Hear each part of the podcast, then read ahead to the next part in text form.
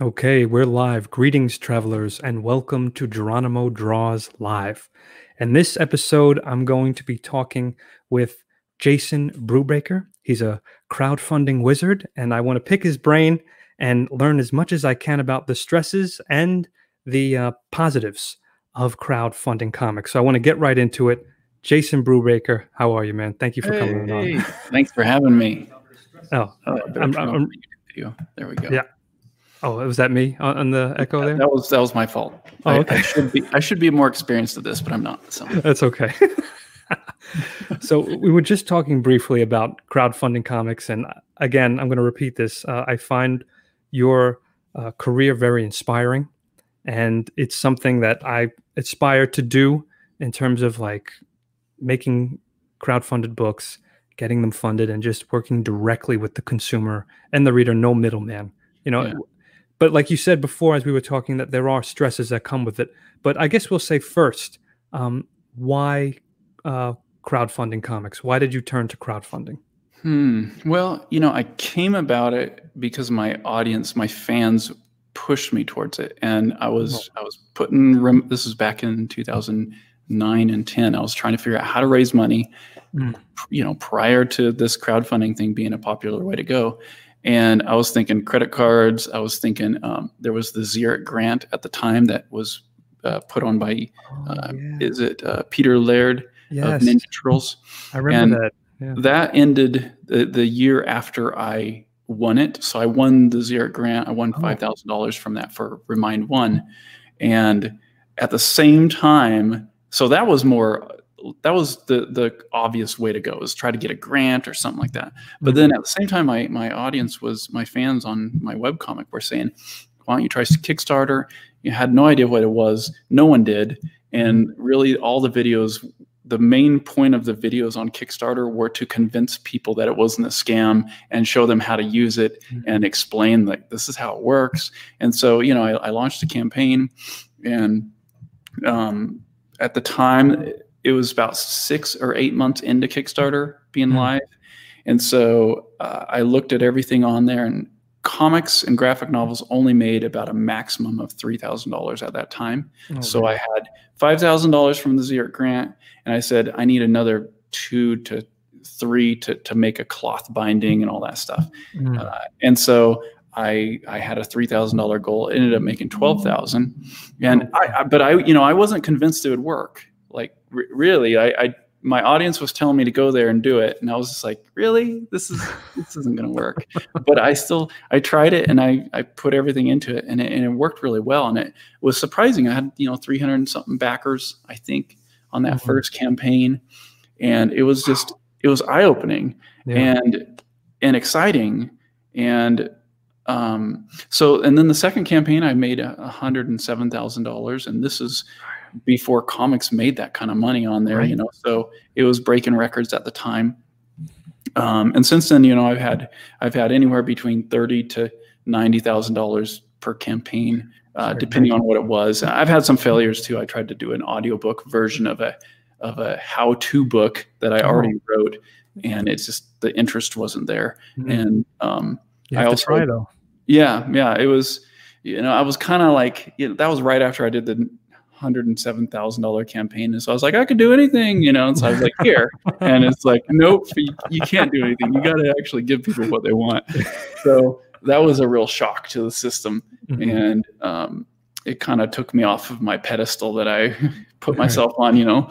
And um, so anyway, but it was good. I also launched a campaign that I canceled halfway through for cognitive drawing. This was the first time I tried launching it, and I just realized I wasn't ready. There was a lot of things I had to fix with Right. the book. And um, and it wasn't getting as much momentum as I wanted, and so it would have it would have hit the goal, but I I canceled it to just put the book back into uh, production and rework it. You know, Mm. yeah. I'm glad I did. I ended up hiring a model, and I don't know if you know anything about cognitive drawing, but it's it's No. a drawing curriculum that I've developed, and Oh yes. I'm working on the female version right now. So Oh, so anyway, uh, to finish that that idea is. Uh, a couple of years later, I launched Cognitive Drawing again on Kickstarter, and it Mhm. raised like forty five thousand dollars. So it, it was like 1250 backers.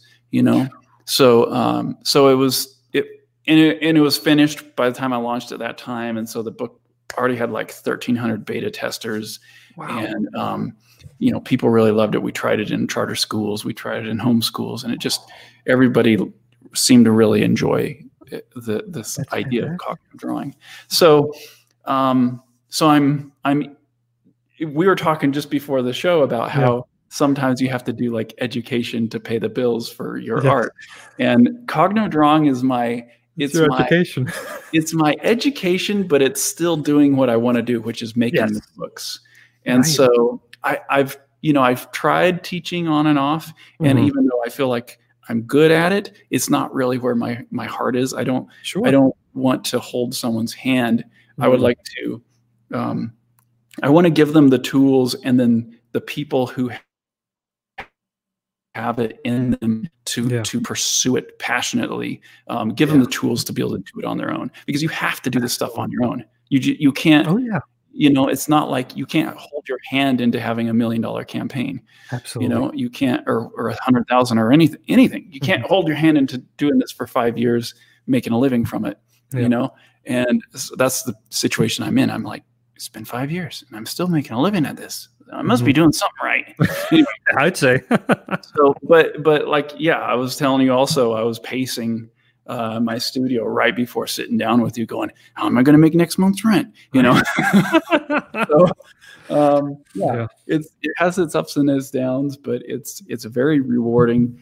And you know when i show people this place i haven't really shown it much to people because we're still finishing up things Mm. but it kind of it's an overwhelming experience for people when they actually can walk into this place and see what what's what's been built here um, like I just showed it to a friend of mine who's moving. He he's one of the main storyboard artists at DreamWorks, and he's moving to Idaho as well.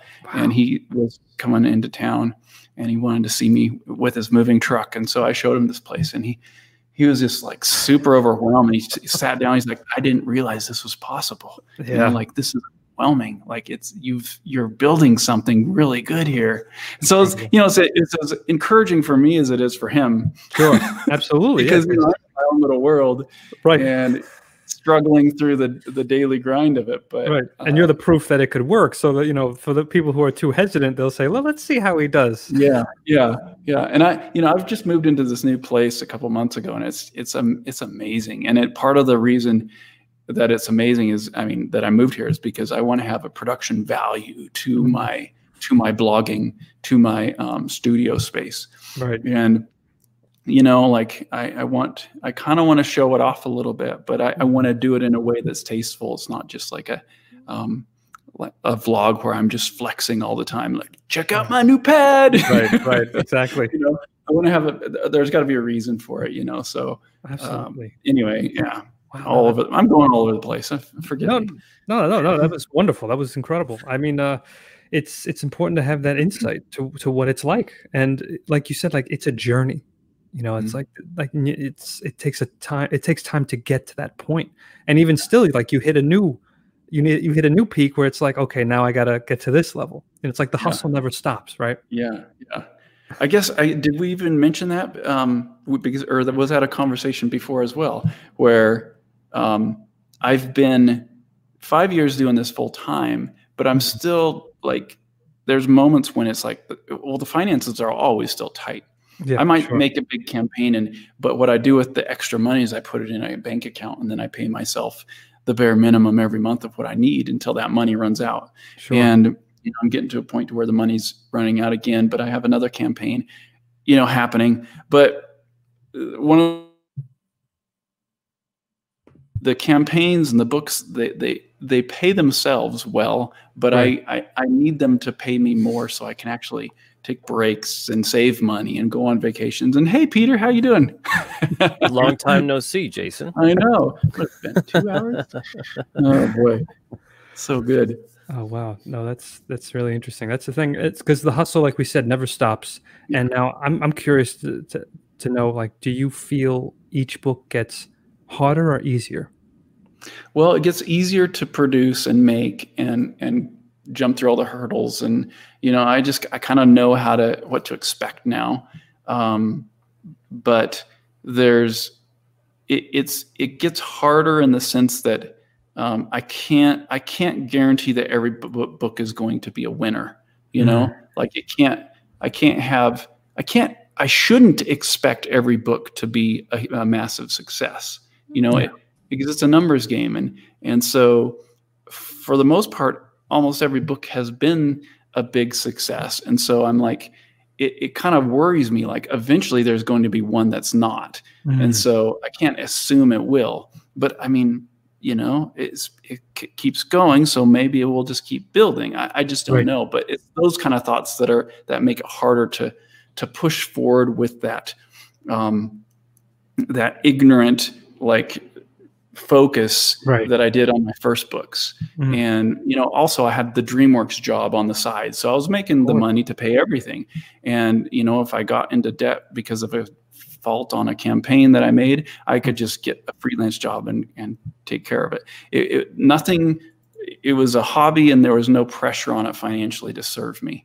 Mm-hmm. Um, and so now it's like, yes, it's switched over and I, I'm making a living from it. But now, you know, there's a different weight on those books um, mm-hmm. being successful so that I can continue, you know? Right. And so, so that's, that's where, that's why I'm, you know, uh, having multiple projects kind of on the burner at the same time, like cognitive drawing and graphic I, novels. Yeah. And it's, um, because I do see cognitive drawing as being kind of the the bread and butter of the business going mm. forward. Um, potentially, yeah, you want to do more of those, right? With different I subject do. matters and yeah. different artists, even too. Yeah, and that's that's kind of the the next step is once I get these first two books or three books done, just bring in other artists to help me um, oh, okay. make a new one every six months or whatever it is, because uh, it's just you know in testing it and seeing people's results with it, it's just kind of a no brainer. Like mm-hmm. I keep getting signs like you got to just get this, you got to make this, you got to keep working on this. Mm-hmm. Right. You know, like I love making the comics, right. but but uh, I I unless unless the comic makes you know two hundred thousand dollars on a launch, it's sure. it's it's the the income from it will go down immediately afterwards. You know, I might be able to mm. sell it for a little while, but it's never going to be like that launch. Whereas the educational products they can have oh, a, a, new audience every year you know mm-hmm. And so right. that's that's kind of what i'm thinking with it um, so in a way i'm i'm hoping that the educational products will and I, am not saying education like me teaching people how to make comics right. it's more like a broad general like sure. art books and me not being a teacher mm-hmm. i'm i'm just providing a book to give you the tools type thing oh that's wonderful um, so anyway yeah, it's I'm still figuring it out, and you know journey. we're we're down to about 700 copies of the first cognitive drawing now. So now I'm like, okay, uh, we because we printed 2,000, um, and you know there's some interesting things in the background that that might happen, which would change everything with with that, but. Mm-hmm. Uh, but it's all still up in the air, so I can't. Of course, you know, it's, it's yeah. all speculation at this point. But no. it's hopeful. It's very hopeful. Yeah, you know? that's great. I really appreciate the honesty. Jason. I mean, that's that's what I that's what I really like about you too. You know, you're you uh, you don't gloat. You're very humble, and you're you're to the point. yeah, complete opposite of me. this guy over here. Uh, you guys want to see I mean, the best thing ever from made you know by the best people ever? It's, you know, it's an alternative. I mean, yeah. I mean, come on. I'm not going to lie. He is right. I mean, when he's telling the truth, though, it's different. oh my god, uh, Jason is great. Uh, Jason, did you ever uh, think about at all going down an academic kind of road and, and teaching art? You know, a little bit. When, especially when I first moved back here to to Idaho, mm-hmm. I actually was in conversations with the dean of the university here, and um, they were like, "Well, you don't have a degree; it doesn't matter. You have all this experience." I'm like, "Yeah, I can teach animation, whatever you need," you know. And, and the teachers here, you know, they don't have the experience, and so I was like, "This would be a great thing for the community." Um, and then it just kind of hit some massive roadblocks when I got to the chair of the art. And she was like, nope, you need a degree. Oh. And so, you know, I was just like, I'm not, what's the point? You know, I, am not going to play these games. No. Uh, and so then I, it kind of shifted me to focus even more on, on like, I'm going to just make my own education system. Um, it's a great idea. Because, you know, I, I, I would love to to to teach it to pe- to kids through the universities and Mm-hmm. teach people how to animate and stuff, especially if they have good pay. Sure, yeah, you know, it could supplement what I'm doing, and that could solve some problems. But um, there was just Could too be many like the roadblocks. Bob Ross of comics. Could, yeah, I'm sure that's why they hated him too. He's giving a free education every single time he was doing it, yeah, and they're like, uh, and he's like, anyone can do this, you know, and they're like, Yeah. no, no, they can't. yeah. they don't like to yeah. hear that. So, You can't say anyone. but it's, no it's great to see what you're doing. Yeah, and it's it's fun. It's it's really satisfying because for the longest time, you know, I tried to explain to people how I taught myself how to draw, And they're like, "Yeah, you're just practicing." You know, like when I talk to like artists who are really good, they're like, "Yeah, let's practice." It's like, but explaining that and showing that to someone who doesn't know how to practice is kind of tricky. You know, like I grew up in a small town. My parents had no idea where how to direct me to teach me how to do art. They would just kind of, I guess he's an artist over here, but they're they do the you know still life or something, and I'm, I don't know, you know. so um, I'm just hoping that this kind of gives like the kids with literally can have no money uh, uh, the, tools to really teach themselves how to draw quickly, and um, because I really think it's a a thing that's kind of missing. There's there's this idea that you do need the big education, you know, Mhm. you need the money yeah, to go definitely. to Cal Arts or whatever it is, and it's Yes. just uh, it's it's not true, you know. The uh, in, with my experience in Hollywood, working there for 20 years, uh, Mhm. there was just as many people who had uh, who were in prominent positions like directors and uh, you know art directors and whatever uh, who who had an education versus didn't Mhm. um, and in some cases the non-educated non-art art school non-cal arts people had the advantage um, like myself because they had a unique style and a Wow. unique approach you Right. know so not to completely diss education there's a place for it but um, yeah. um, and I know you're in, involved in it too. So, Yeah. but um, but like I've been, t- I was told so many times from when I was doing storyboards for all these different directors in in Hollywood, they'd be like, "Where did you learn this?" You know, and I'm like, "Oh, I, I just made it, figured it out on my own." You know, Right. Right. like, so you never went to college for it? And I was like, no, I never did. And they're like, no wonder. That's why your stuff is so interesting and different Right. and unique. And I that's why I keep hiring you is because you have this different flavor. You don't just have this processed uh, approach to storyboarding. And Yes. so I've I've really embraced that. You know. No, that's great. No, I find that certain teachers they don't kind of pull out the creative voice that's in these students and they try to get them to draw like they draw. And I think that's detrimental. Yep. You know.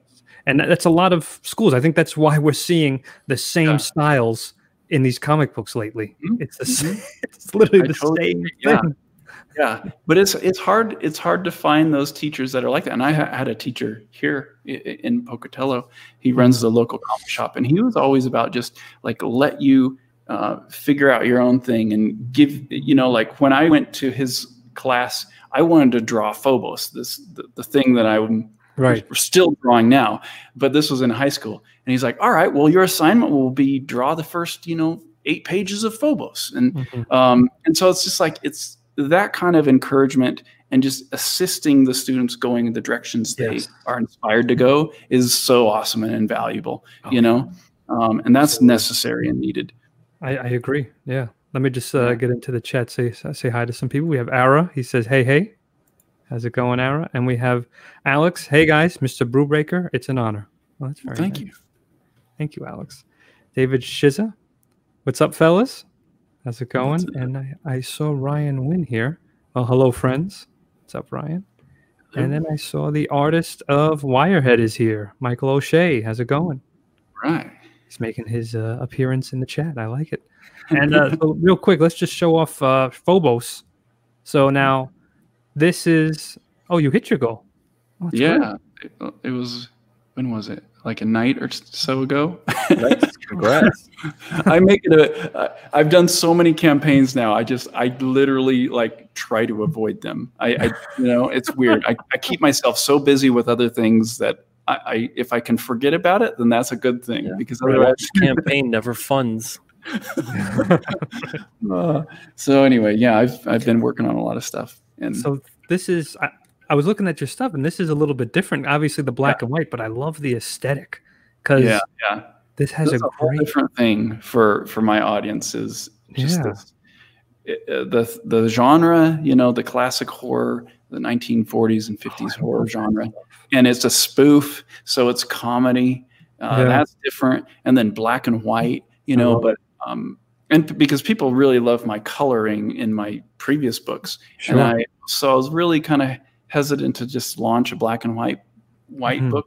But I think the reason people like my coloring is because of the mood and the Yeah. set, the lighting, Definitely. and this has lighting all the way. So oh yeah. if anything, it's more lighting than I normally do.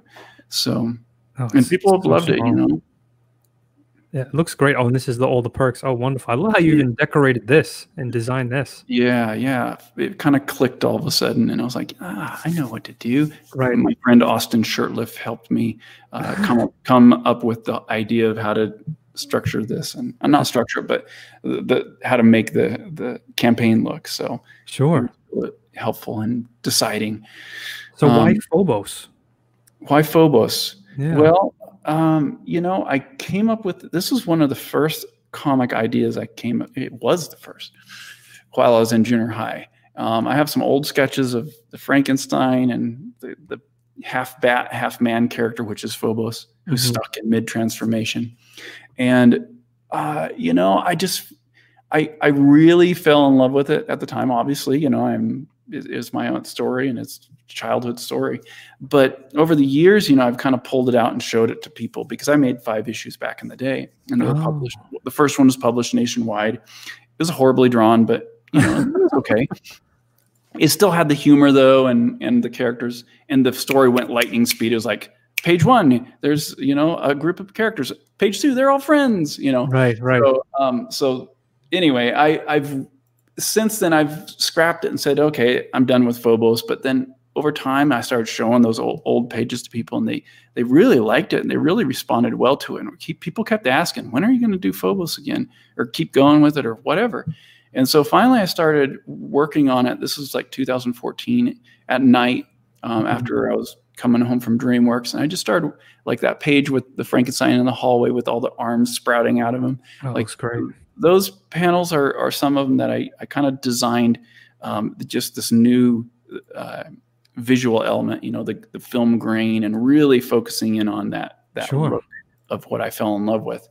And, um, and taking all the idea, the, the, the way you do VizDev at DreamWorks and merging that into it as well.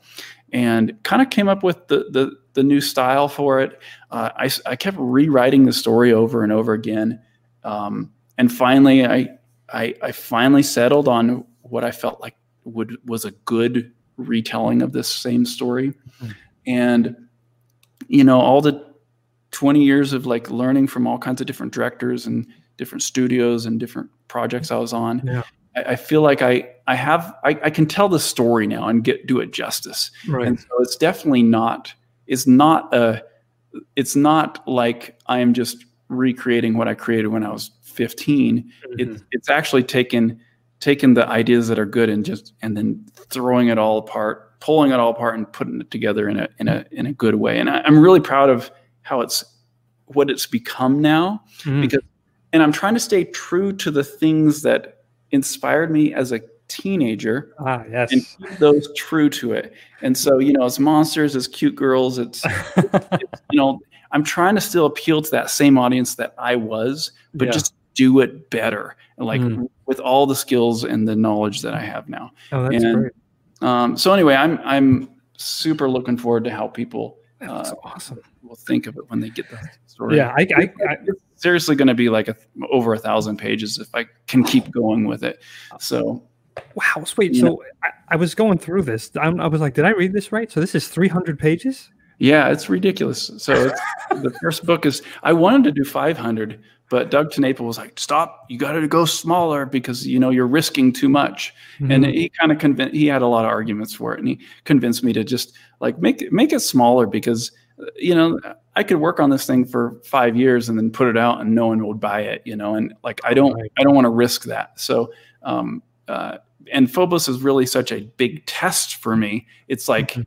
Do should I work on this? I don't know. Like I guess the audience really needs to decide Sure. for this one because it's so like I feel like I have an unnatural love for it because it's a childhood thing that I made. But unless other people have a love for it too, I I, I can't invest in making a thousand pages. You know, um, so Wow. That's all to say. You know, back the project if you like. it. yeah, definitely. What's the average length of your books? Are they all over like roughly 100? Um, yeah, I've well, uh, Sithrah one was about ninety pages, maybe seventy pages of story, and it's Okay. because I was at DreamWorks and I was just like, whatever I get done in this year is what I'll put out in a book. Mm-hmm. But besides Sithrah one, um, all my other books have been between 150 to to about 200 pages um, in length. Um, for Remind and Sithrah, except for that first one, Mhm. because I had six volumes of Sithrah. Six volumes. yeah, So it was a, it was over a thousand pages, about about a thousand pages total for Sithrah. you are a beast. yeah, It's it's crazy. Yeah. Yeah, when you get a free minute, Jason, we still have to. We got to catch up on uh, a bunch of things. I don't want to be public about it, Yeah. Oh, Yeah. I would love to. but you're always so busy. I'm always so busy. We got to just one of these days. Yeah. This whole this whole year too has been insane. I know. um, it's just with been everything. hmm Oh man. I know it's But true. um, with this crowdfunding campaign and with your other ones too, uh, you probably learn what not to do, what to do more, all that kind of Mm. stuff as you go on. Um, what have, what's been your best strategy so far that you think has really worked for you? Um, well, one of the things that I do that other people tend to not do is is I try to keep it as simple as possible. Um, and I mean, you know, there are people that make it simple too. But like with my Remind Two campaign, I was just throwing in all kinds of stretch goals and just kind of let's print this, let's make another hardcover book with the sketches, you know. And all these ideas were great, but I I found myself over promising um, and then I would have to pay for it somehow else. You know, get freelance jobs um, to pay for it. And and now that I am doing it full time, I can't I can't make that mistake of over promising because I can't just rely on gra- getting a freelance job because I have too many uh, obligations that I'm that I need to fulfill. You know, and the more freelance jobs I get, the less time I can devote to fulfilling these obligations, and so it just means everything's extended years and years down the road. And so, um, so I try to keep. I've been trying to keep the campaigns really simple. For instance, my cognitive drawing campaign was the simplest I've ever done it. It was like a, a book. You can get a book, nothing signed. You can get two books. You can get three books. You know, it's like Mhm. there was only those a handful of tiers. I never added anything to it. I didn't have any stretch goals. I didn't have any extras to print and make and, and package with it. And um, and it made forty five thousand dollars. You know, so all that money was able to go to the to the book and then to to help me. You know, it's paying is is helping me survive right now. You know, Mm. so um, it it doesn't it doesn't rely on the hype as much. And I know it hurts my campaigns. You know, I don't make as much as I did with with the super hype filled campaigns, but um, I just want to make sure that that I don't kill myself or wear myself out and make it to where I don't enjoy Yeah. doing it.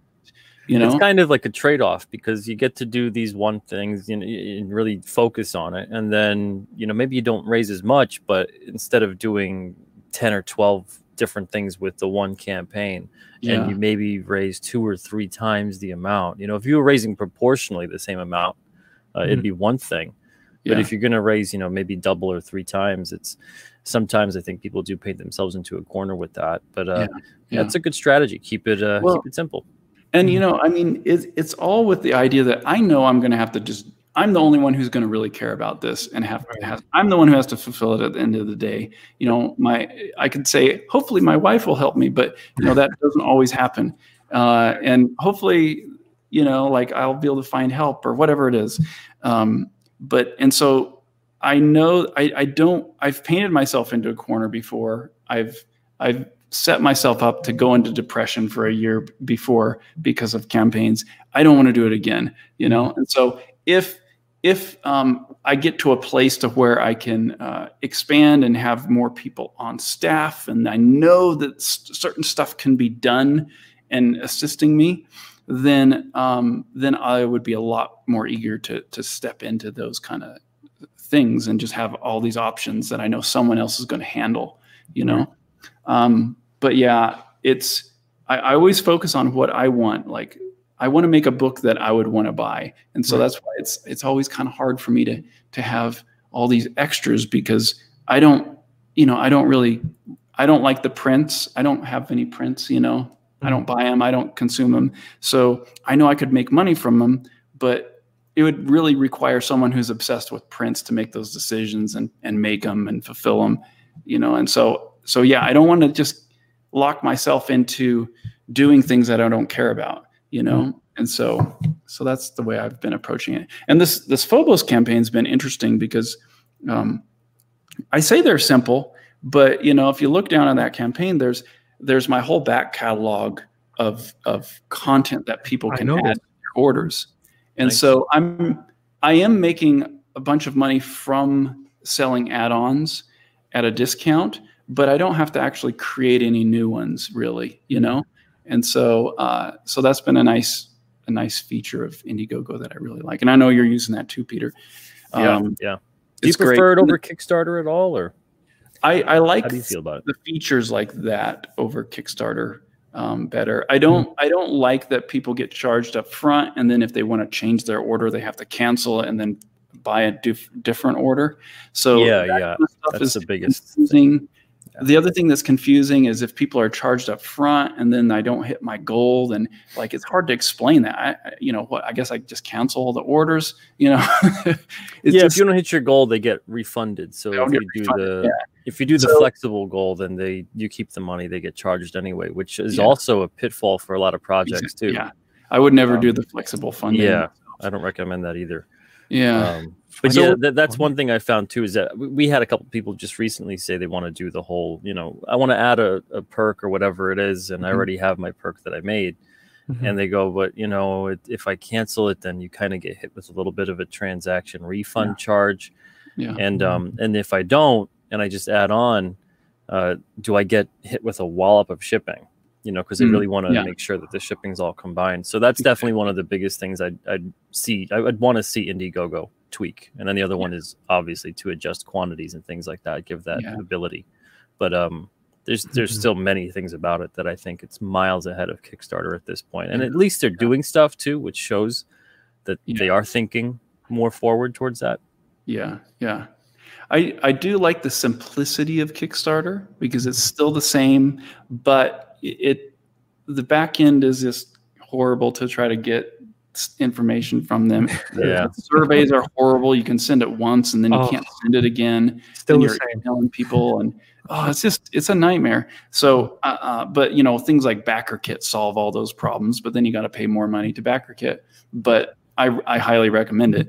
Um, another thing I'm doing differently this time is I actually I've seen people say I won't charge you for shipping until after the campaign's done and I get the total, and then through BackerKit I'll charge you for shipping, and I, I think that's causing a little bit of a problem with the perception because it doesn't look like I'm making as much. Mm-hmm. Like so, if I would have charged for shipping, I'd be in the you know thirty thousand or thirty thousand range right now. So it looks it looks inflated. But the problem is, you know, Kickstarter then takes a percentage of that shipping fee, um, and so you know you have to charge more for shipping, and then shipping changes, and then you know Right. what if I get a bulk discount because I have thousands of orders? Well, I, I'm still charging people that non-bulk price, and so I, I I've seen other campaigns start doing that, and so I wanted to try it at least this campaign to see if it works. And um, it's kind of a, a relief because the shipping is always the biggest question mark for me: is what's that total shipping price going to be? And so I have to put that money into an account, and I never tou- I never try ever touching any of it until I've done my shipping, and Mhm. because it's always stressing me out. And so this way, uh, I don't think it's going to be a, a that kind of a stress because you know when the shipping comes, I I can just say this is what it is. Right. you know, I did tell people if you don't like the price I'm going to charge you for shipping later, you can ask for a refund, and I'll give you a full refund of your products, um, and that's fine. But you know, so hopefully it's clear to people, and hopefully it doesn't cause any problems um, when I send out that shipping bill. You know, Right.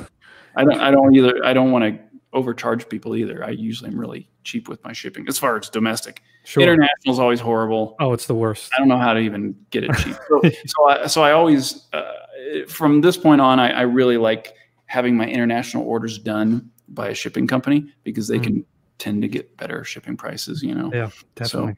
Uh, Yeah. so we have Colin Schwinborn in chat. It says that it's happy 3:30 a.m. Damn.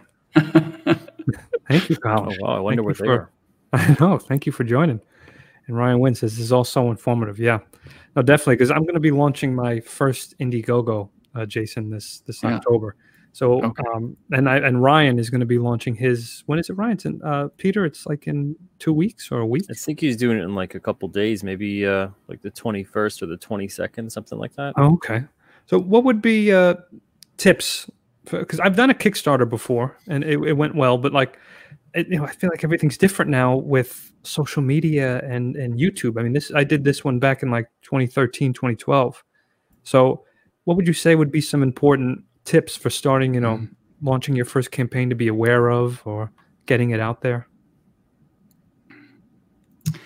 Oh, I, I feel like my opinion and advice on social media and how to use it is so counter to every to, to all the. People who are successful with it. Mm. And so I, I don't know if it's I don't know if it's just me or if this is if if I'm understanding it better than everybody else. well, share share your wisdom. well, see, I, I think I, I'm smarter than everyone else. And so I'm like, social media is a waste of time. But I, I could be completely wrong. And maybe I just don't know how to use it at all. And so, but I've tried it for 10 years. I feel like there's two distinct sides of social media. Anyone who's actually using it and stuff, they, they're using the consumer side of it. And so I don't participate in it anymore um, because it's only participating as a consumer. Um, I am giving all these platforms all my information, all my likes, likes, so that people on the other side of that fence can actually buy and pay to access my information and sell to me as a consumer. And so I'm more interested in social media from the the businesses who are trying to market to the, the consumer side of it. Mm, And I haven't cracked that code yet right. but um, but it, it means advertising. It means paying money to to to refine and figure out where your audience is, is and, and just paying to get ads in front of them. Because, you know, when I was on when I had my blog, uh, Remind blog, uh, I would do all these different things to to get organic traffic. And although it, it did work, I did get organic traffic. The thing that that hands down did better than anything else was just when I just went out and bought advertising uh, through Project Wonderful, which is shut down now, um, or, or these top list sites. You know, pay 50 bucks for advertising, and, and suddenly you have like 500 new subscribers that are actively participating and wanting to, you know, buy pot- potentially buy your books and stuff. It's like ads, like Facebook ads, stuff like that. Um, that well, back in the day, it was through Project Wonderful, so you would buy Different. ads on other people's web comics and stuff. And so it just it made me realize that that advertising is just like there's a reason companies pay billions of dollars for it. It's just knowing how to do it correctly is the problem. And you know, to the guy like me, I I don't you know it's like it's a lot of experimenting to to finally to fine tune it. Um, so that's What's my been the best way for you to get the word out there? Yeah.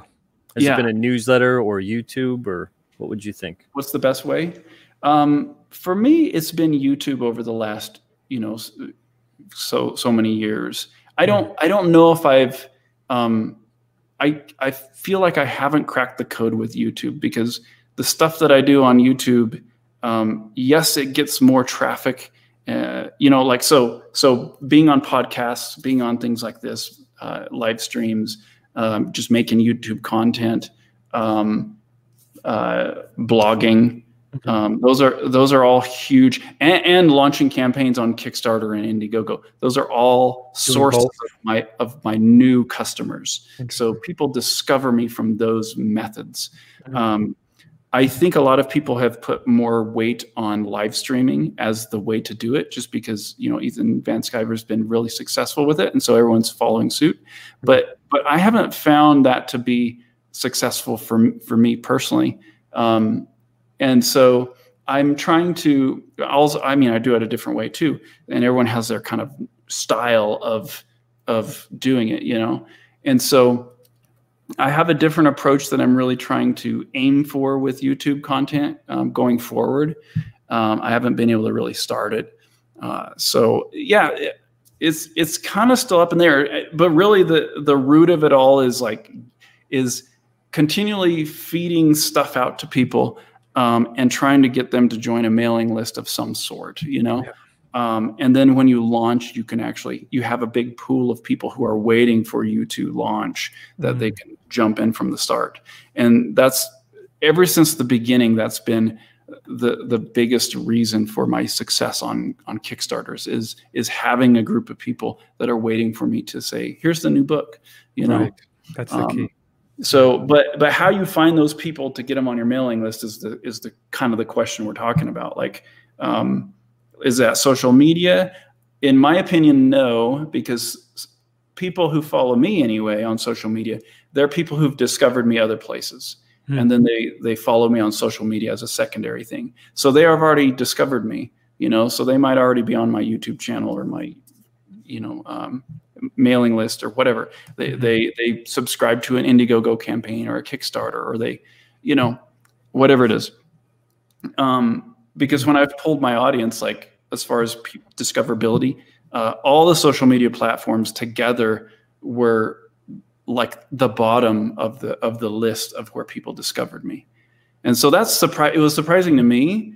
Um, and again, maybe it's just because I've been doing it wrong, but I also have come to the conclusion that it's just because I've been in the side of social media that is just the consumer, you know. Mm-hmm. Um, so again, you know, I want to switch over to the marketing side of social media where I'm actually buying ads to put them in front of these people, whether it's on mm. Instagram or Facebook or YouTube. And um, I don't know, I don't have it figured out, but that's my. I think when it comes to social media, that's that's the direction I would I would favor. You know, I, I just don't have the personality that goes viral on social media either. You know, like like I am not going to do something really controversial because I just right. don't. I don't want to get myself, you Same. know, in, where I'm have to argue with people. I know that's the thing that gets passed around on social media. It certainly does. You know, you got to yeah. make people mad to trend, and I, I, I don't want to go there. You know, I Same. would, I would rather just, yeah, you know, pay a hundred bucks to to to acquire a hundred subscribers. Right. How, however you do that, I don't know. I'm not saying I know how.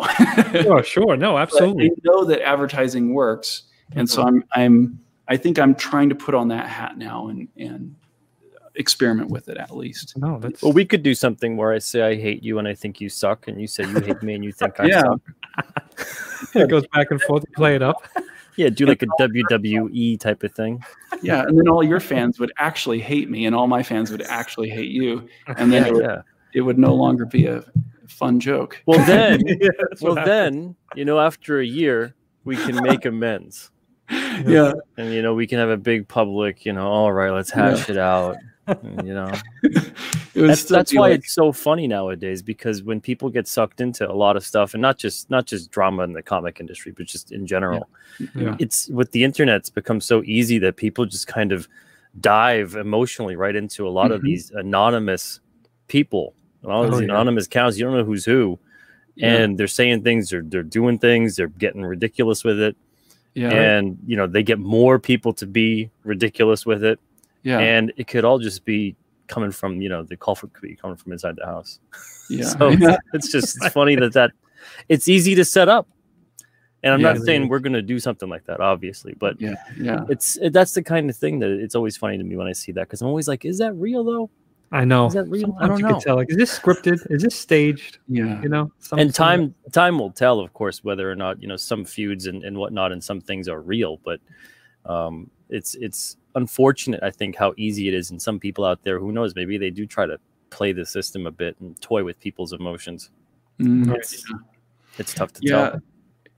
It's it's it seems to me like there are certain personalities that are drawn to to that and do not not drawn to it like to follow it but to actually make the the content like that and you know it's like you know everyone has a different personality and Mm-hmm. so it's it's really the hardest part in all this is finding what fits with my personality Right. because there's an awful lot of advice on how to do things and do it quickly and successfully and whatever but you know like i i go against an awful lot of it because it's just like eh, that would drive me nuts. I would stay awake all night you know i i've tried it a little bit and three people gave me a thumbs down and i couldn't sleep you know whatever it was uh, you know. So Yeah. i've i've tiptoed into some of those things and i'm just like enough I, i'm i'm done i'm done you know and that was a, that was quite a while ago too. Before start the internet, It's true. It's, before the it's internet got really hostile before the internet got hostile. My God, damn, can't even imagine a time like that anymore. i know yeah it was so it was so simple before wow, that's crazy. So, all right. So, I guess so. Your advice would be get out there, find your audience, uh, use use social media or you know YouTube, you know, in a way that suits you, you know, and, and yeah the way Yeah, you are I mean, a person. really if you if you love twitter like by all means I don't know if anyone go can for love it. You know, Twitter. you love Instagram, go for it. There's people that that love it. Right. and but there's people that really love it and they they enjoy it. I don't think that's true. I think they're deceived into thinking they enjoy it. Sorry, you can, you can tell how I feel exactly. But no, I um, get it.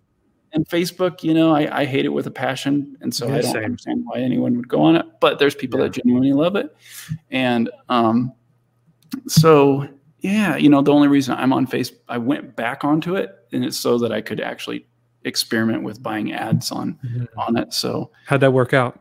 uh, it's interesting. There's, it's very promising. I, I tried it a little bit during the cognitive drawing campaign, Mhm. and it's surprisingly easy to make yourself look really, really popular. And so, and it doesn't cost that much money. So I, I haven't pursued it anymore, other than for a month.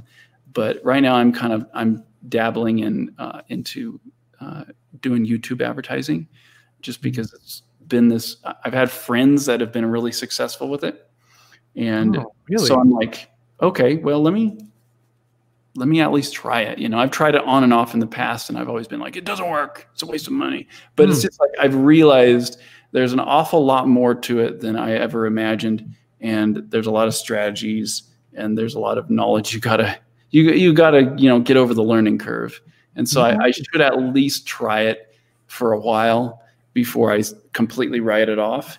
And um, anyway, so I'm uh, going all Yeah. over the place. Yeah, but how does that um, work? I'm curious. So now, um, it, it would be like Facebook ads, where basically your video looks, it shows promoted and appears in like people's. Yeah, you know, like the skippable in-stream ads, which are really annoying. So, um, like if Oh, you if you have a one of the things I just learned is if you have a big YouTube presence, um, not a big, but like me, I have, you know, I've had over a million views or whatever, um, and I've deleted a bunch of my videos, which I realize now was a bad idea. I should have just hit them because all that information, all that data is gone now. I know. Peter told me the same thing. millions of views of data is gone, and I didn't realize it was, you know, to my advantage. Just hide it all. No, always unlist everybody. Unlist So- the video Did not know lesson that. learned, unless but very private information but the thing leaked. is, once you get um, so many subscribers and, and stuff, you can actually use that information and find similar people that subscribe to you. You know, because everyone's being tracked and monitored, so they can be marketed to.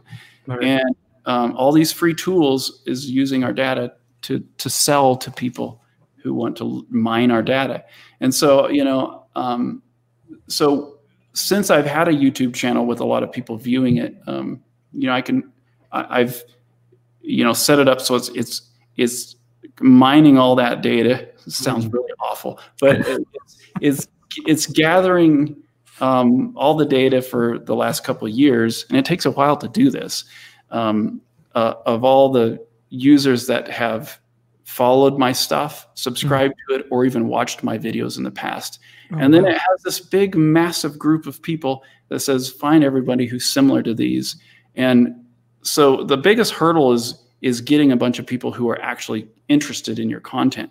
So mm-hmm. you know it might take you a little bit uh, of time to to actually get enough people who have watched your videos into the YouTube system um, so that you can actually start using that data in your favor. But apparently, once you get enough people in there to where you have a pool of like millions of people that you can actively market to that are exactly similar in the way that they think and buy and and subscribe to your audience, then it's really easy to to to start advertising directly to people who who uh, really like your kind of stuff. Right. You know, and so but but you know you can start out doing it already but it's just you're you're you're more like throwing a, a, a billboard out there to general audiences. And so you, you you have to pay more money to to find people and stuff. But like i say i'm i'm so new to it i don't know. But but i i do realize that there's a lot more to it than i've ever thought.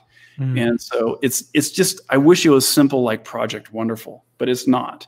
And even though Project Wonderful was kind of complicated to me at the time, this is just a whole, this is like a, a, huge amount of complication more.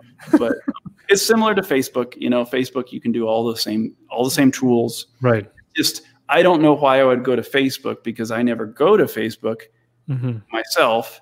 And so I don't know. So I would have to advertise to people on Facebook and then convince them to go somewhere else. And so if I was on Facebook, then it would make sense for me to advertise on Facebook more. Sure. Uh, but since I'm on YouTube, I'm like, well, maybe I should just focus on YouTube. You know. Mm, so. Have you tried that, Peter? Have you? Yeah, yeah. We've uh, we've had some of the Alterna commercials as YouTube ads. It's it's oh. pretty decent. I mean, it gets you it gets you some hits. It gets you some interest. Um, we had a couple people become Alterna readers because they saw our stuff. Uh, but okay. it doesn't cost too much. Maybe like I think it was about two dollars a day I had set at.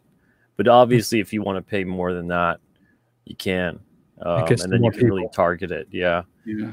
But um, it's it's an interesting way to to go about it. But I wouldn't recommend it just being like um like think of it like if you're going to be doing a commercial for a, a car, right? right? A, a, car company doesn't just make a a car company commercial necessarily. Yeah. They make it for a specific model they have coming out. So with our stuff, it was kind of like well, do we harp upon, you know, one book or books that are getting released or a company wide kind of thing? Mm. Um, so the commercials that I had put out at the time were just about getting people to know that we exist and, you know, the different things about the price point, the newsprint, that kind of stuff. Sure. Um, but in the future, I would definitely more fine tune it because I was even thinking of putting one out eventually, maybe around like a week or so uh, before the campaign ends, putting mm. that on YouTube. That's just kind of like a yeah, just kind of like a little bit of a just something wacky a little bit, you know, that gets people's yeah, attention. Sure. Something a little obnoxious so they hate me right away. but you, you could do it all kinds of ways. Yeah. Yeah, yeah that's the get, one thing I've been learning yeah. is like you well, so you start out with just like Peter was saying, a couple bucks a day. And the idea is you just test, you test to see how your ads perform and then you it's really about refining your advertising to who yep. you know? And um, so the the strategies i really want to implement implement like i haven't been able to implement yet because i need to actually film commercials for specific things. Like i would like to start advertising for cognitive drawing but it needs to be a really specific uh, approach you know um, and I just don't have time to make that yet. Yeah, yeah. And um, and the, the the new direction I want to go with my YouTube channel would require me first going that direction before I advertise that direction. You know. Yeah. So it's like, okay, well, right now I'm just putting my feelers out there. I'm doing the two dollars a day and just just seeing how things work. You know, because I'm a big believer that you have to like dive into something to really understand it.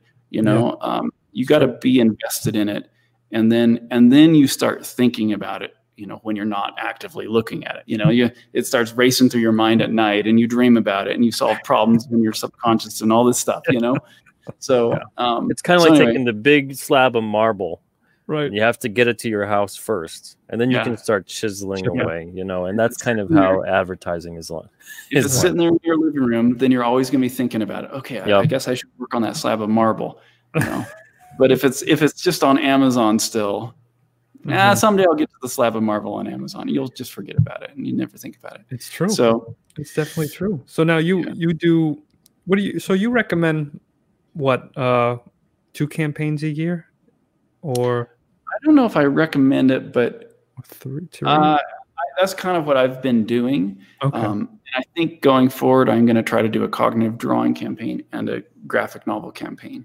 Mm. So they're two distinctly different audiences. There was only like percent crossover Right. on my audiences. So uh, I I see that they're I can kind of I can almost I could almost launch them at the same time and it wouldn't matter, right you know, if I want it. But um, but yeah, I, I'm a little hesitant about doing more than one graphic novel type thing a year, just be, for me anyway, because I think I have a, a higher price. You know, I'm charging thirty dollars for the the book right now, Mhm. and and the, then the super fans are paying you know sixty or seventy for the the signed and numbered and uh, Mhm. slipcase edition and stuff. And so that's just an awful lot, I think, to ask of people yeah. to continue doing that every you know three months or something but then again i you know i see people that do it and they're successful so um i don't i don't know if there's i think my audience is is they're not necessarily hurting for cash Mhm. you know? And to, buy a cover book i i you know to put on their shelf.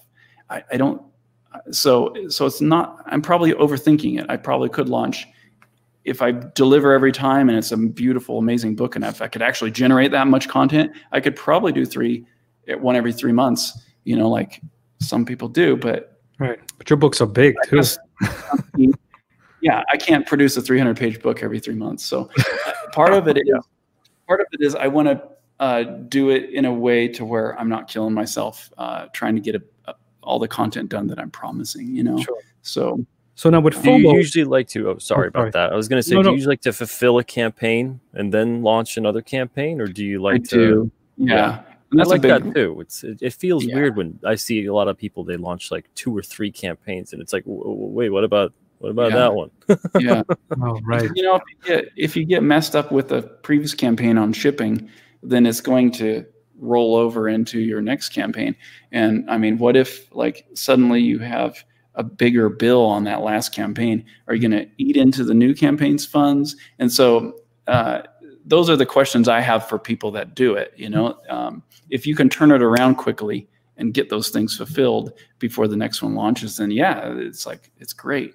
But I can't do that. So I, I'm usually I usually set it up so that when I'm sending out that update saying we've fulfilled all the orders, oh by the way, I have a new campaign now. You know, uh, and it happens to be timed about every six months, and uh, Mm, people don't seem to complain. I, I still am dealing with scraggler orders from the last campaign while this new one's going, but it's kind of it's mostly backers' faults for you know how, not turning in their surveys or whatever, and so or, or changing their address after I've shipped out the book or or something like that. Yeah, it's So- not from like your negligence or anything Yeah, like that. yeah. I've, I've everyone who's given me all their information and it's done everything they need to do. Like I've fulfilled it. There, there might be some books that haven't arrived because they're lost too. You know, so those things were they're always they're always going to happen.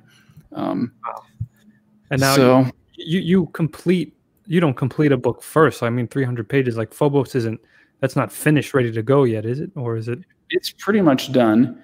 Um, I have I have a couple spreads to to fine tune the coloring or the the grayscale coloring, and um, and then we're uh, a friend of mine, Nick Welch. You you know Nick Oh, Welch. Nick, yeah He's he's doing the lettering and the he designed the font and is is redoing all my word balloons, and so Oh. it really ni- looks nice. So he's going through and doing all that right now.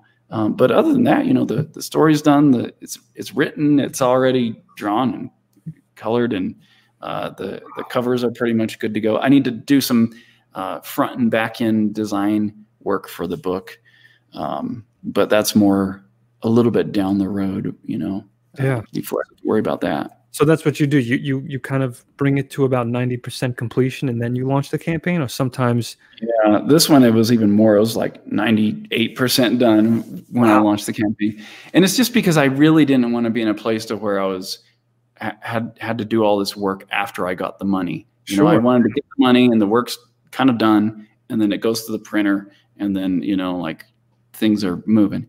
Um, because, uh, like when I launch a campaign, uh, my mind starts shifting to the next project that I need Right. to start getting ready. So I'm I've already been working on cognitive drawing, the female book right now, because I'm like, got to get this campaign ready for you know February of next year. You know, so Wow. but ideally, you know, I think for the graphic novels, I would love to get to a place where I can just have 10 pages done and then Mhm. pitch it to Indiegogo and Kickstarter and say, Right. hey guys, if you want this to exist, then fund it, you know, and I'll have a bigger goal like $50,000 and say, Mm-hmm. if you want this to exist, you know, help me to fund the production of it. And that way I don't, I don't waste my time. I think you could do that. I don't care. Yeah. Yeah, you I can do that right now, Jason. Jeez. Ah, I just, I don't have, I, I don't, I, I question if I can, but you can. Yeah. okay. You can. I mean, There's schlubs like Geronimo here. He's doing that. But- yeah. Well, so so the thing is, I tend to have really long books, so I I kind of have to charge more than than the forty page. You You're know. you're proven though at this point though. I was gonna say for sure. Yeah. Yeah. You could And it, it might put more um more uh desire for backers to back things if they know it won't exist at all unless I get the funding. I I've never taken that step though, so I can't determine if that's the case or not for my audience. Mhm. Um, but you know, I, I I will say I don't have any other graphic novels that I've been working on now that Phobos is done. So I've been, you know, I've been working on this on the side for since 2014, and so uh, if I were to do a Phobos two in the middle of next year, it would have to be that kind of a campaign. It would have Right. to be a, hey guys, do you really want to see Phobos continue? Yeah. fifty thousand dollars. You know. It's a tremendous amount of work. Yeah, yeah. and then they'd have to wait longer for the the book to get done. But you know, I could I could turn out those pages in about six months if I if I knew the funding was there and I was Exactly. you know I didn't have to worry about trying to pay the bills next month. I could just come in and just keep churning through the pages. You know, mm-hmm. like that really does a big number on your brain. Like if if you're wondering where the money's coming from, you can't have the peace of mind to to be all super creative. It's true.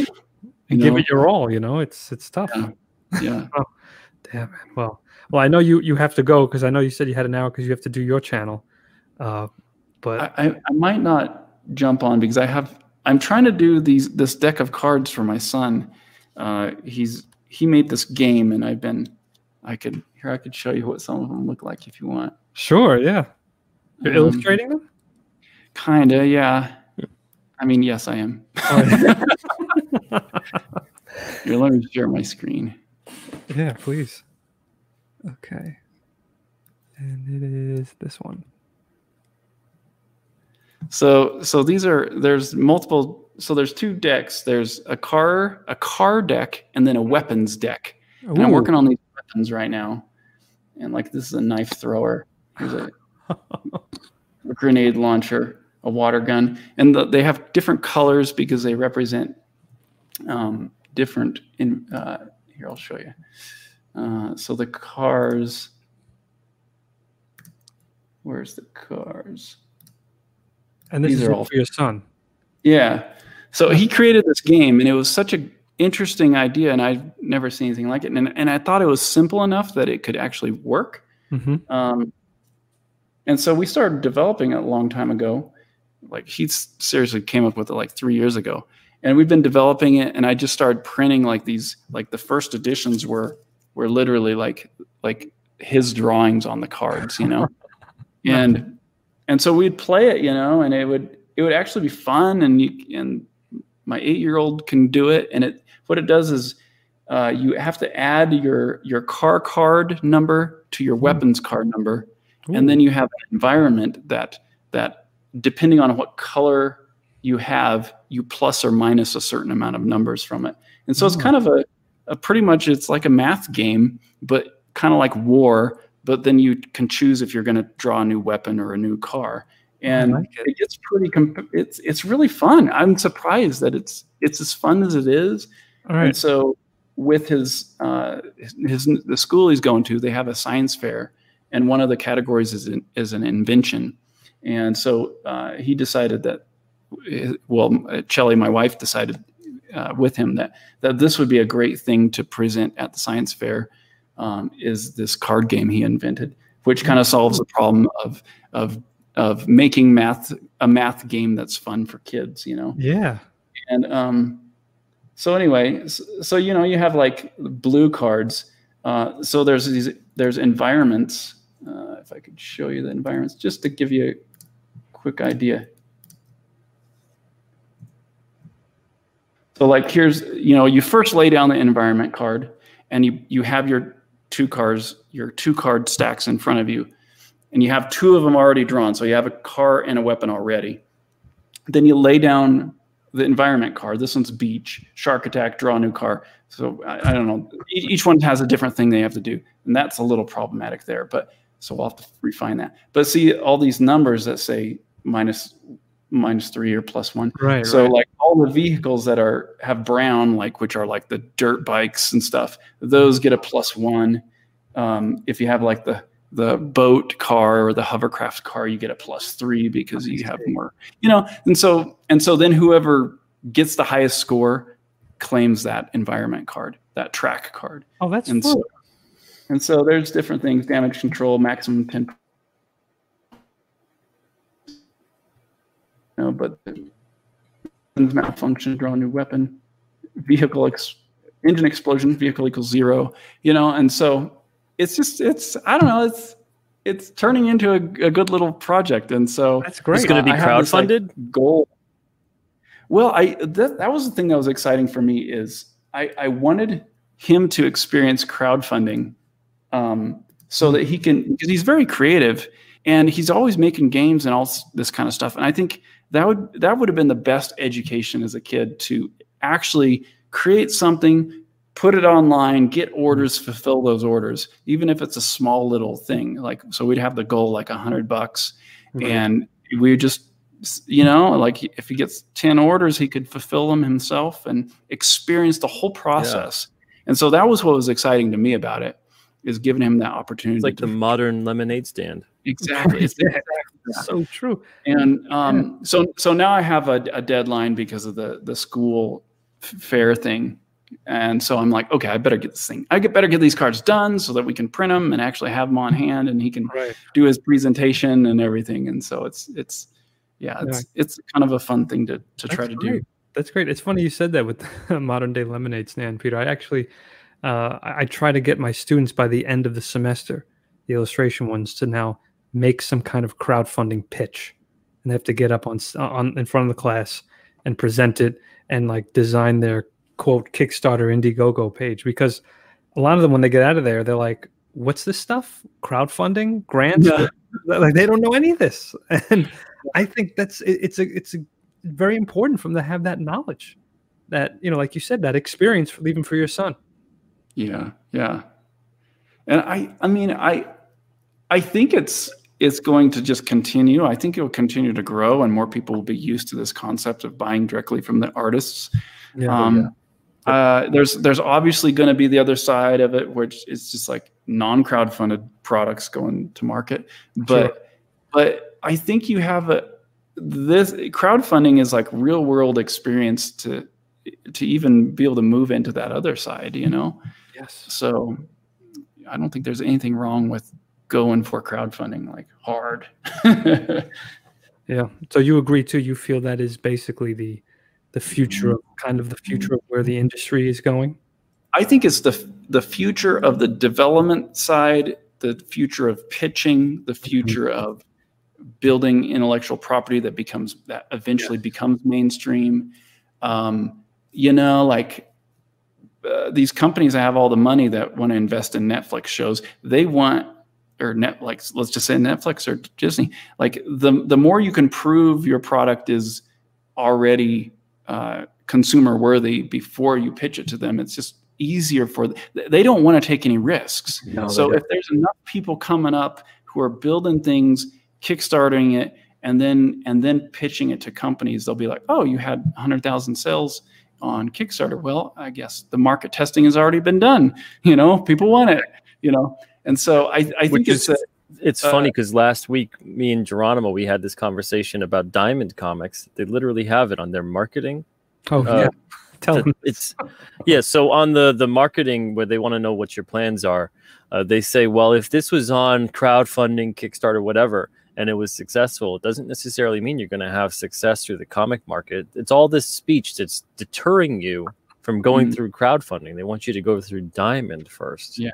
Yeah. instead of saying that well if you had success there it shows you, you have an entrepreneurial mindset Yeah. it shows that it's proof of concept it's something that they can use to market for sales because you're like hey look at how many people love this thing already Yeah. and chances are it's it's usually a very small amount of people even if it's a really successful crowdfunder let's say 5 or 10,000 people right Yeah.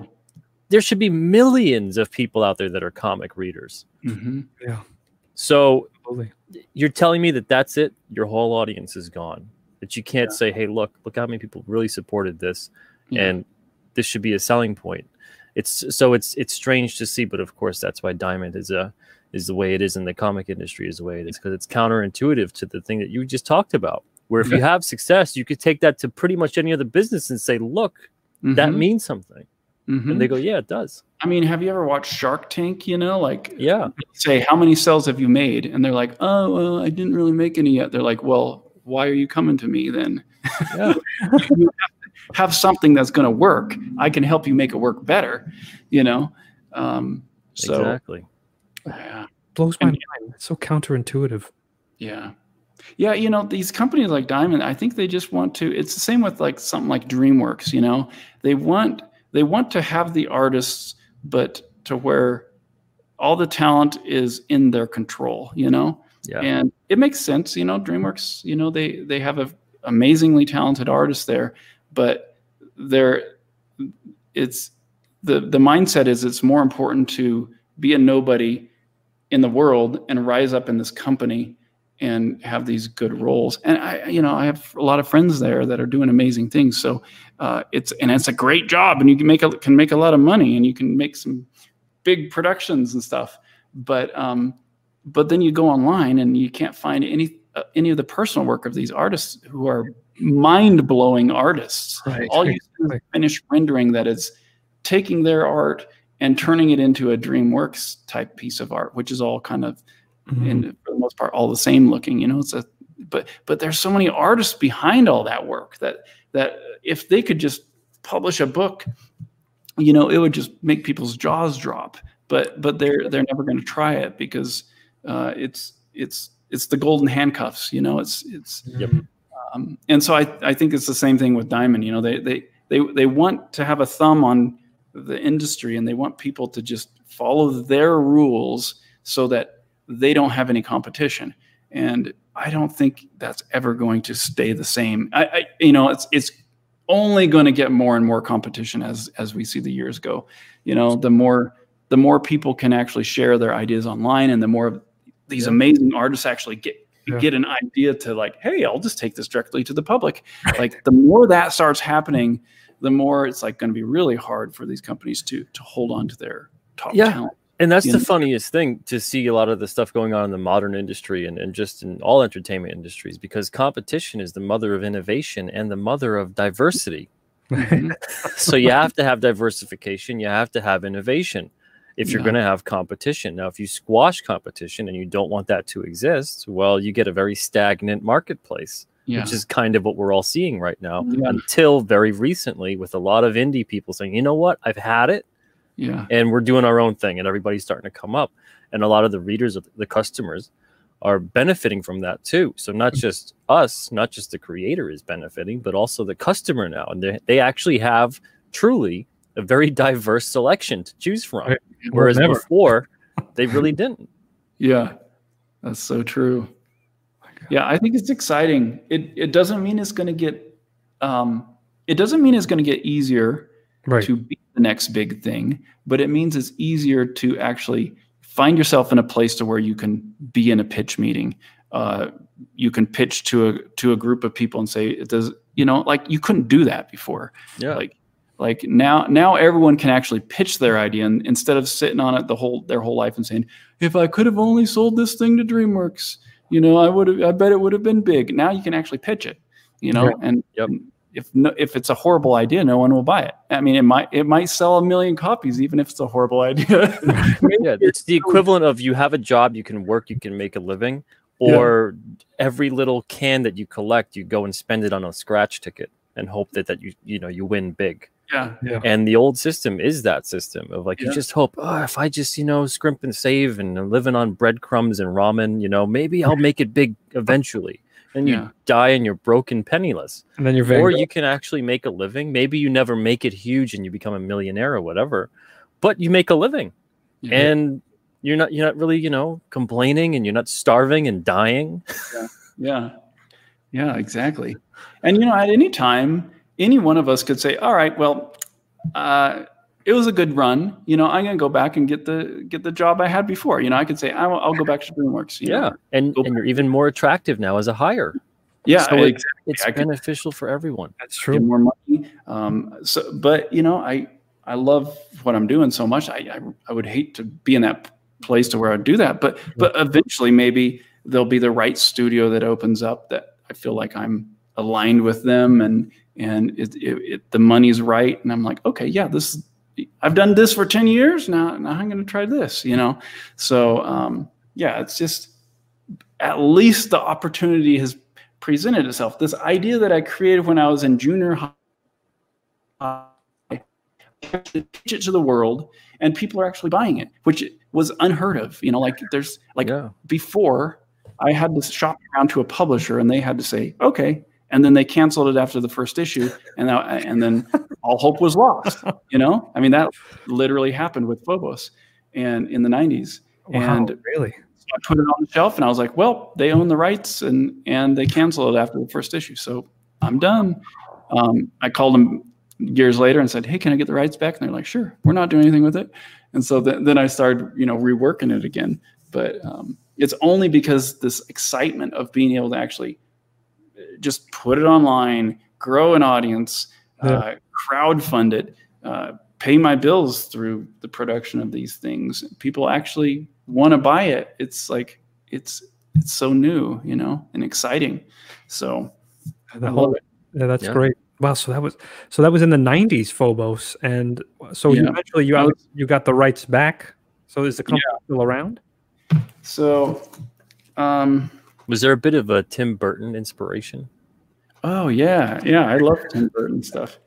So it was 1994 by Samson Comics. Sam Um, Comics. I created the a king like a photocopied version in '93, and then I sent that around. Samson Comics picked it up. Uh, they just did a lot of like indie stuff, and it was like one-off things. And um, and then in 2007, I think, or 2006 is when I I called them back up and said, "Hey, can I?" Uh, are you, if you're not going to do anything with Phobos, can I get it back? I'd love to experiment with it. Sure. you know, so after one issue, they canceled it back then. yeah. That was that was in the heyday of comics. That's when they were selling millions of copies of certain issues, you know. And so anyone who had an issue one could get sales. I think they they they must have sold more than like over 3000 copies of of this really badly drawn Phobos comic that was black and white that Yeah. a teenager drew and wrote and it had misspellings in and everything. And you know, it's like but because it was number 1 and it was in diamond, it's like they got a bunch of sales and so, you know, they they made some money but then they're like, well, it doesn't make sense to keep going unless you have a number 1, you know. If we can relaunch the series again with another number 1 that's gold foiled, you know, whatever. So, they're all number one yeah. By that Sounds time, I already now. gotten a job in Hollywood. So it was it was about a year later that I that I actually got an agent in Hollywood and I moved to LA. And so I was like, Mm. I'm done with comics, no more, you know. Yeah. So yeah, Oh, that's now I'm back. now you're back. Isn't that funny how, you know, when you said that the things that inspired us to make or be creative in the first place uh, comes back. And, you know, it's, it's, Yeah. we always do that full circle thing. Cause I've, I always say this about with the Blood Realm story. I was, I always loved drawing monsters and I loved horror. You Yeah. know, but I thought I had to draw a certain way to get published and to get in and to acquire a fan base because mm. you, know, you, you your mindset when you're starting out, you're like, well, I got to draw like you know what the trend is. What's the trend? Then Yeah. you realize trends don't last. That's why it's a trend. Yeah. You should be who you are, and you know, and draw the style that is you know natural to your hand. And Yeah. then once I started doing that, Blood Realm just came natural, and thankfully, this guy was like, "I'll take it." yeah. Well, it looks so good Well, I didn't want to buy it with someone else's logo in the corner. That's why we can't have that. uh, oh, Nick Welsh. Nick, Nick Welsh he says, Hey, "I know Nick." these guys. hey, it's Nick. We were just talking about you." Yeah. don't don't go back in the conversation. Don't don't don't. Yeah. Usually, people pretend not to know me. Only nice things were said about you, Nick. That's right. Hilda says, "Why am I only discovering about this show only now? This is so good, guys. Uh, helping young artists such as myself to just SS. I don't know what SS is, but thank you so much for tuning in, Hilda. I appreciate it. I'm glad you're getting something out of this. That's great. Yeah. Wow. So that, that's great. So that you're coming full circle, like I was saying with Yeah. with Phobos. That's that's really Yeah. cool. I feel like we, we need to do that to like reconnect too. It's like, Yeah. what got me into this in the first place? Yeah, I think so. I'm I'm always curious what will be, you know, the next phase because I've kind of I have come full circle and I'm back in this place where I where I grew up, you know. I'm at- back in the hometown where I grew up, drawing the comic I made when I grew up. Mhm. Uh what's next? I don't, you know, I'm doing cognitive drawing, which is the way I method I learned how to teach myself to draw back here. So now I'm kind of like it's it's a real head scratcher. What's I guess I'll have to make some new things. it's, it's exciting though, you know. yeah, and I do have new stories. I have I have two other stories I I am slowly developing in the background that I want to that I I'm eager to to start on when the time is right. You know. That's great. That's fantastic, man. Well, I- best of luck to to you and and this camp. Well, I mean, your campaign already hit it, so but uh, let's bring it up again real quick, guys. If you haven't seen it, uh, Phobos is Jason's latest campaign. Uh, I love the art style. I'm definitely going to be backing this. It is gorgeous. I love this. This is right up my alley. Uh, I could Yeah. tell you would definitely. Oh well, I shouldn't say it, but maybe you should say. But you're looking at film and like classic horror movie. Oh yeah. It's like the Yeah, way I mean, inspiration for Phobos was the Adam, the old black and white Addams family, and the Munsters, and Yeah. you know um, those other movies that are kind of comedy monster movies, or or even the ones that weren't comedy. You know, like the Wolfman, like those just really old, obscure, but Yeah. really crazily lit black and white ones. And so it's just it was just fun to to work in that world. You know, That's it dynamite. still is fun That is great. And you know i there's a lot of frankensteins out there that i just think are horrible adaptations and so i feel like okay and, and vampires and stuff but you know no one's made a vampire that's stuck in mid transformation i mean maybe they have but never seen it. And uh, yeah so it's a real nice little twist on all those classic horror characters. It's really Sure. fun fun for me to work in that world. So then, now that's a good segue because before you go, I have to ask guests, you know, who who is their spirit movie, classic monster movie character? ask what what is their So there's Mummy, Wolfman, Frankenstein, Creature of the Black Lagoon. Who speaks to you? Um, you know, I like I like werewolf movies. I mean, yeah, I, I, I there's not really one. I, I think I think the old, it's just it's just that old classic horror, but comedy genre that, like I was saying, like the Addams Family, the kind of the dark comedy, uh, that's like it's in the horror world, but it's not true horror, like to where you're just like So scared. so then Abbott and Costello then. um, yeah, I don't, I don't know if I can. I would have to. I'm sure, like when I'm done, I'll be like, "Oh, wait, it was no, it was." But I, I, I can't. Like to me, diving Go for the Wolfman, Jason. and pulling from all these sources, and so Wolfman. Wolfman. Ow. Go with your instinct. You said Wolfman. Go with the Wolfman. I, I do love. I, that's one of the ones that always kind of comes to mind, and I'll look up still shots of that just Yeah. because it's so it it looks dumb. The Wolfman looks really dumb, but just that uh, Concept. you know, and then like the One Nosferatu of us. vampire, you know, like the the eyes are highlighted with white. You know, like Oh Yeah, yeah, yeah. you know, like it's just there's something about that that's just really enjoyable. So They are. No, they're classic. See, uh, Rooster Puncher says Blacula. That's a that's who I identifies with. Quelch. Minus the blob. oh yeah, that's good. That was great. Hilda says Beetlejuice. Probably a little too late in the years, you know. But, Yeah, uh, Beetlejuice is a great example of of what you know, like that Tim Burton stuff. You know, like Yeah. he really played with that in that world. I think really well. oh, definitely. I saw. Uh, I don't know if you, if you ever been to New York City and saw that exhibit that was at the MoMA years ago. It was absolutely incredible. It was an entire collection of everything he did. Uh, Mm. His drawings, Mhm. from when he's a kid to how it grows to like when he's an adult and then the costume designs it was just it was incredible uh, i was very inspired when i saw that and i was blown away because he he really is a talent that's Yeah. i don't know what he's doing now i have i hate to say he should be. Yeah, right and you know he can fail at everything from this point on. It doesn't matter. I'll I still Yeah. love you know the stuff he brought to the picture. You know, back in the day, and it absolutely feels a huge inspiration. adam warlock renfield from dracula tom waits version Just eating rats. That's what Adam Warlock wants to do. Oh, the one with the other one from uh, what's his name? Dracula Dead and Loving It. What- Ed Redfield. He's like the fly. He's eating it. Mhm. Forgot that actor's name. Peter Nichols or something like that. I think. Hmm? Forgot. Dracula Dead and Loving It. Remember Peter Nichols? He plays Renfield. I don't know if anybody's. Oh, seen- okay. Yeah, yeah, yeah. oh, that one's hilarious. My God. All right. Well, Jason, thank you Oh, so another- much. Another one that Oh, just go came to ahead. mind is Yeah. um, the like Army of Darkness. You know, um, Oh yeah. Evil Dead Two, right? It's great. I love. that was a big. that was a big influence. You know, when I was a teenager too. So The show was great too. I don't know if you've seen Ash versus Evil Dead. It's hilarious. I I t- started watching it and it didn't speak to me. I love well, if season one didn't, I don't know how the others are because it gets a little drawn out in the last season, but the 1st season, I, I, I thought it was fun ride. Yeah, I thought the first two were really good. The third was like, uh, kind of lost me a little bit. Yeah. Yeah.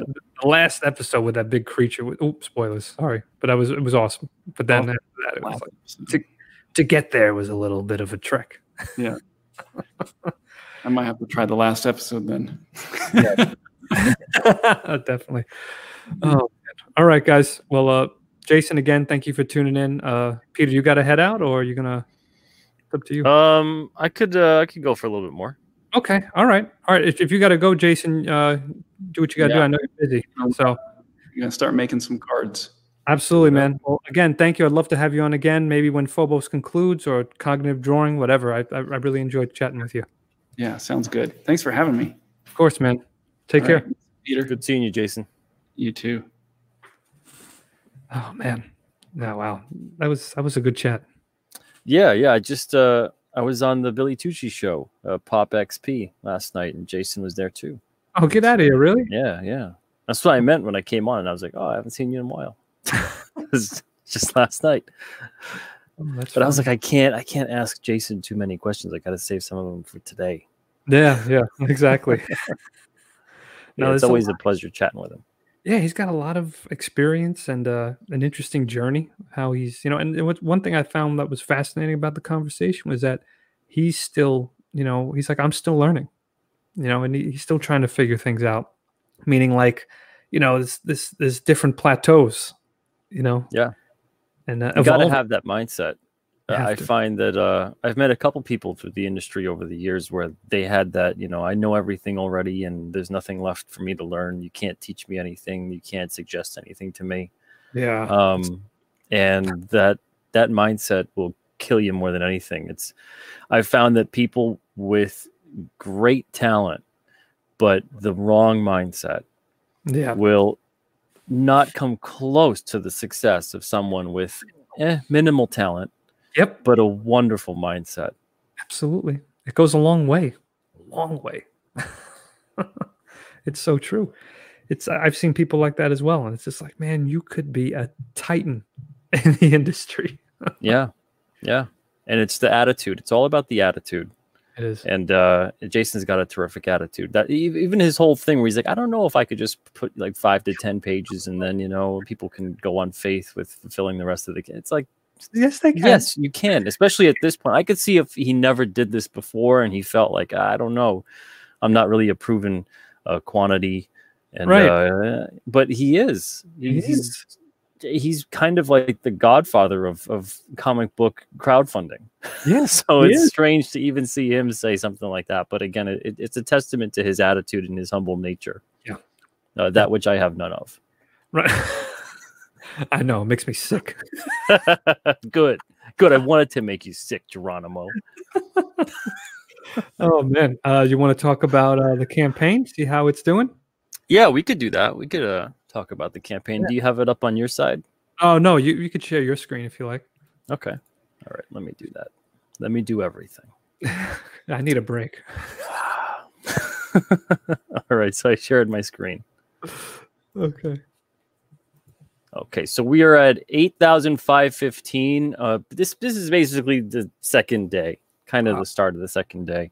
Um, 56% of the way there, 113 backers on board. Thank you guys so much. If anyone is in the chat, and I see a couple people that are that have supported this, thank you guys. Um, this campaign is literally because we have the most demanding, the most ruthless readers in all of comics. And they don't stop and they just keep sending me messages saying, I want things. I want books. You Yeah. sell out. I want them back. Put them in stock. Let's go, Simeti. I'm like, man, I have other things to do. I haven't Right. played a video game in, years. No, that's a lie. Uh, but, but, you know, uh, we have to do this. We have to honor the request of our readers Oh, uh, yeah. because they are wonderful. Um, they're not just the best readers in comics; they're the most helpful, the most creative. So a lot of these rewards were literally because they demanded them over the years, and I'm glad that people are actually living up to their demands and they're backing this because man, oh man, if if they didn't and we named we named it because you demanded it and it didn't even raise a dollar by now, let's say that would be bad. that would be really bad. so uh, we're on a great, great pace here to to pretty much unlock every stretch goal too. Um, more than halfway at this point is is great. Uh, this is the best start we've ever had to a campaign um, at Alterna. Yeah. Oh, that's, So that's, that's It's all because of you guys. So thank you, thank you. Uh, let's see what Metatron Cube says. Where them reprints at? Yeah, see what I mean? Even in the chat, I can't even have a moment's peace. Uh, let's see. Uh, Tara Wombat. Hey, Pete, I'm trying to customer over here. Uh, yeah so this is this is fantastic. All right so alterna comics because you demanded it we heard you. Everything on this campaign has been requested. No demand it demand it by our readers. Now if you scroll down you see here that we've got the fully loaded collector case. This is the featured perk. It's a $99 perk but Yeah. you get the collector case which is great it's a magnetic closure on it holds 12 to 15 comics when they're bagged and boarded depending if you want to put Alterna giants in there those are huge 80 pagers so they're gonna you know your mileage is gonna vary but um, you get all the reprints that we do in the campaign, which is 15 to start. Could go all the way up to like 30.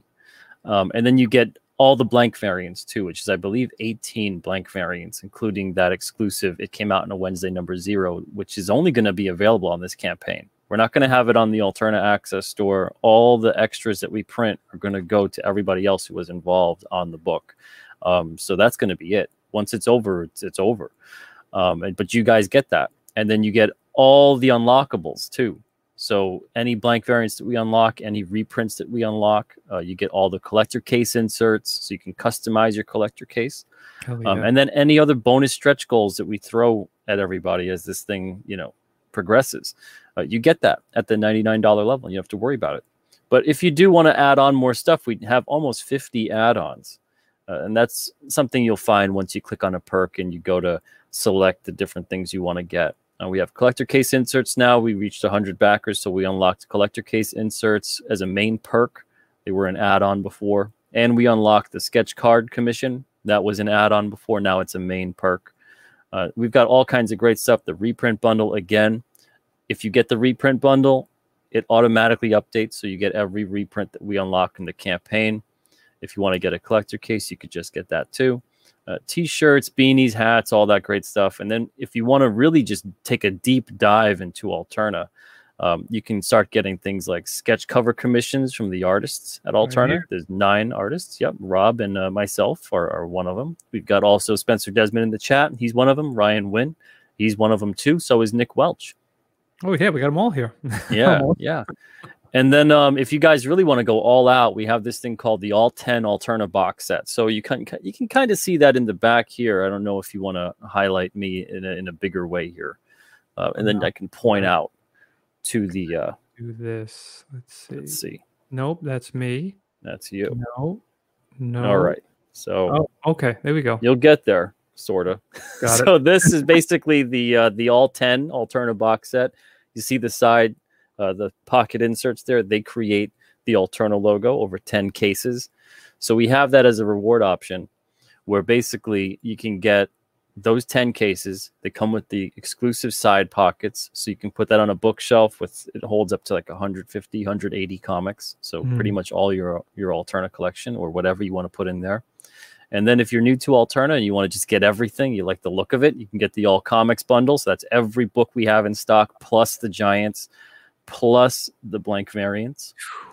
And then the all 10 alterna box set so that's basically it's it's a big it's a big deal. It's you get the box set you get every single comic you get all the inserts you get pretty much just about everything other than commissions and stuff like that. Mm-hmm. but uh yeah ryan it's just weighing down that shelf but it's a great campaign it's a lot of fun and, and again this is all because you guys have demanded these things over the years um, we had even the red beanie, we had that sold out for about six or seven months, and people were losing their minds every single time I was on a stream with the red beanie. They're like, when are we getting more of those in stock? When are we getting more of those? So now we have them. A bunch of people, I think we've sold 12 so far as add ons, something like that. Really? Damn. Yeah. So, uh, so a bunch of them are gone, um, which is great. And again, this is just really the second day of the campaign. I'm going to be promoting uh, tonight also on Art T Bear's channel at eight o'clock. So go over to his channel if you want to see me talk about this some more and probably repeat the exact same things you've heard. so if you can't get enough of that, they just like uh, you know, go for it. oh man, that's great, man. I, I am psyched. I hope uh you know, hope we get some of those commissions. I'd love to draw some of the Alterna characters or decorate some of those blank covers. Yeah, yeah. That would be awesome. Absolutely. That and it be... looks like uh it looks like Nick backed. Go Nick. Oh, I just got an email notification. So we've got 114 backers on board, 8,533. And uh, I see the rewards he chose. Nice, very nice. Yeah, some blank variants and stuff. Great.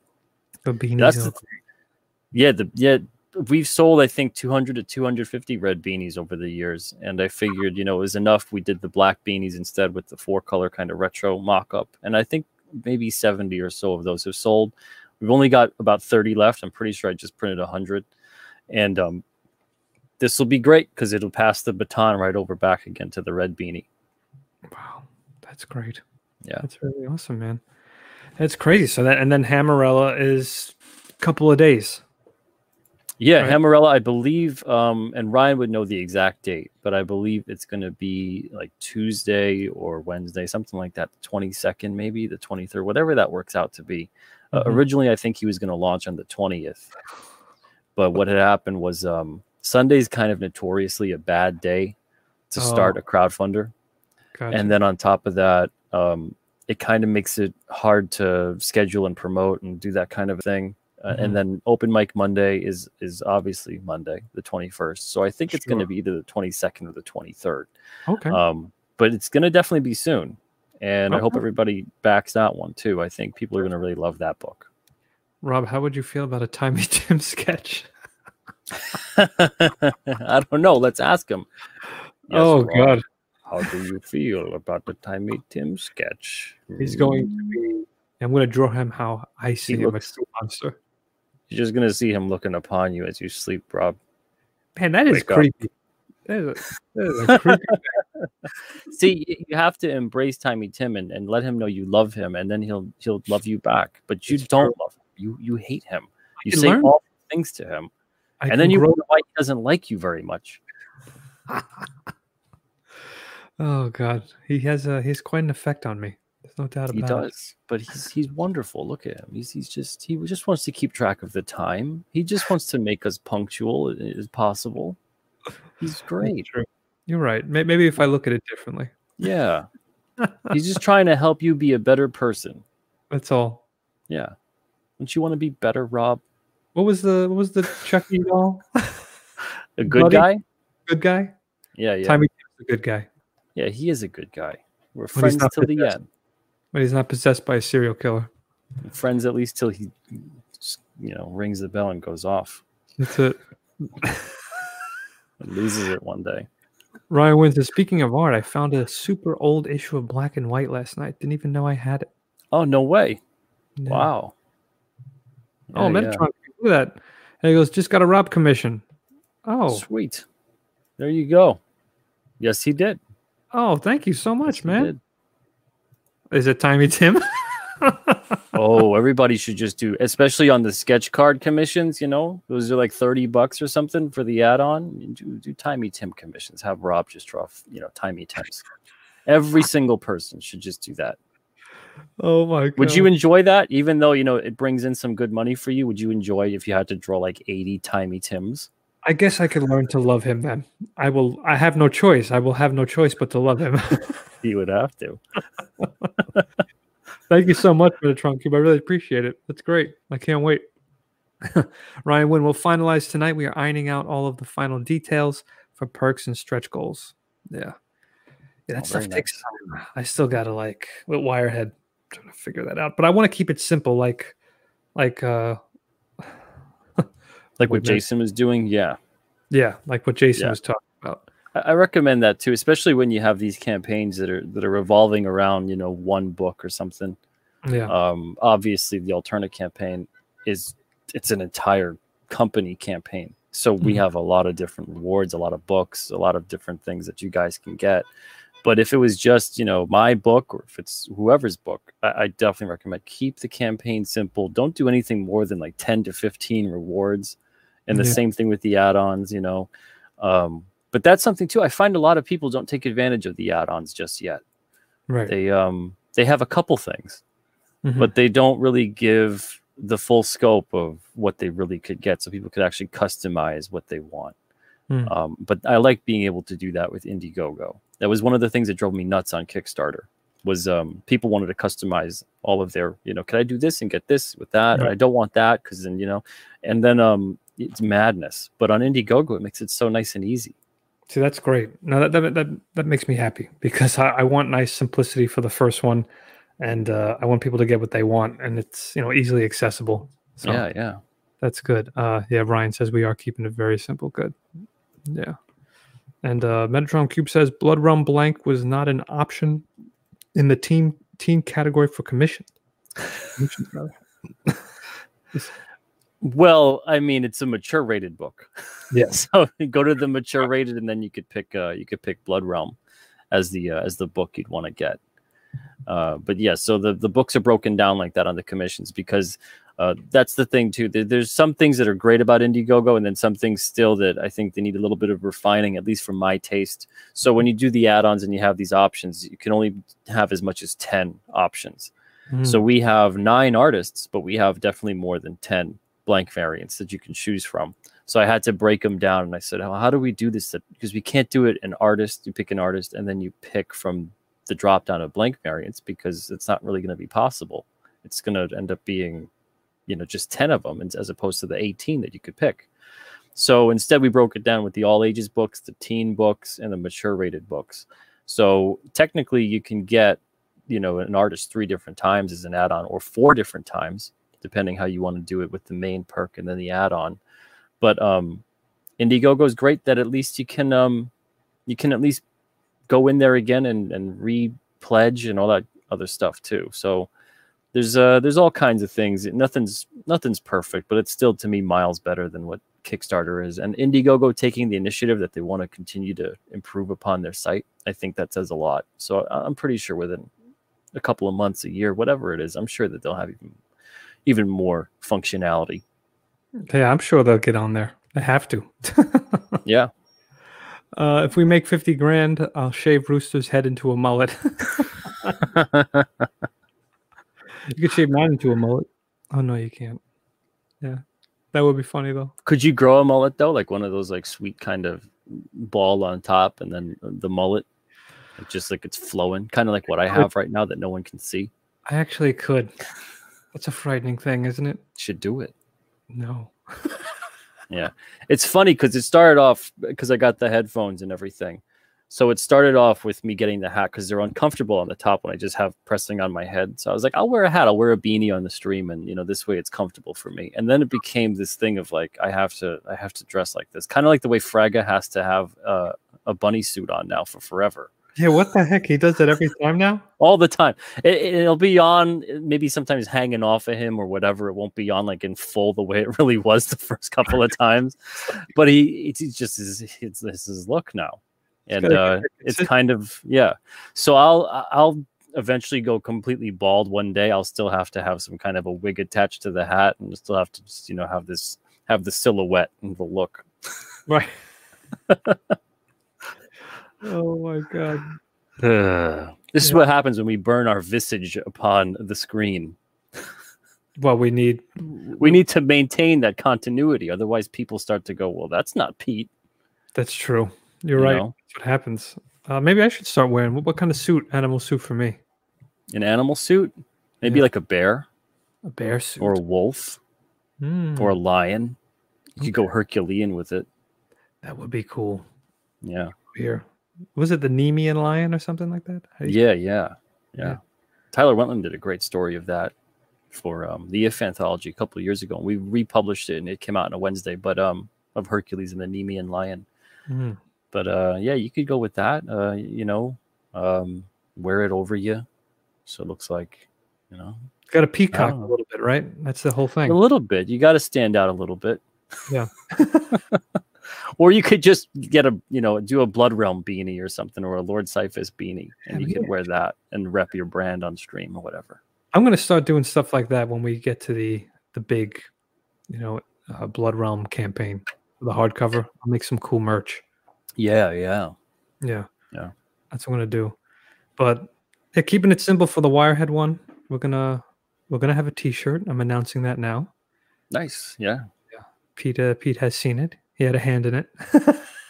It's very nice. design. Yeah. I'm definitely getting one. Oh, great. Thank you. Yeah, yeah. What is this? Can you make? No, I mean I'm definitely getting one, right? Like you're giving me one. Oh, oh yeah, for sure. Absolutely. I'm sorry. I forgot my place. well, I, I designed your logo and whatnot. Jeez did, you Louise. did for crying out loud. Can you make hats with fake hair? That'd be funny.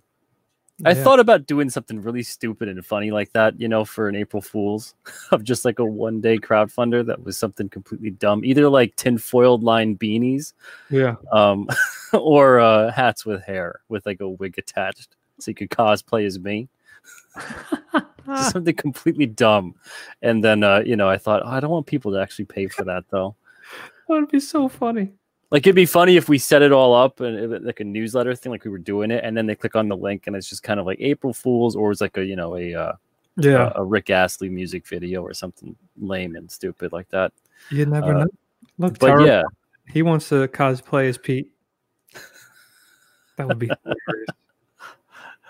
That would be absolutely hilarious. Do you uh I have something. I'm guessing I should show it. Would anyone like to see Christian Rossi's drawing of Wirehead? oh man, no way. Should I show that? It yeah, show that. Nice. I didn't know you were going to I know. right away. I, I, he's he's.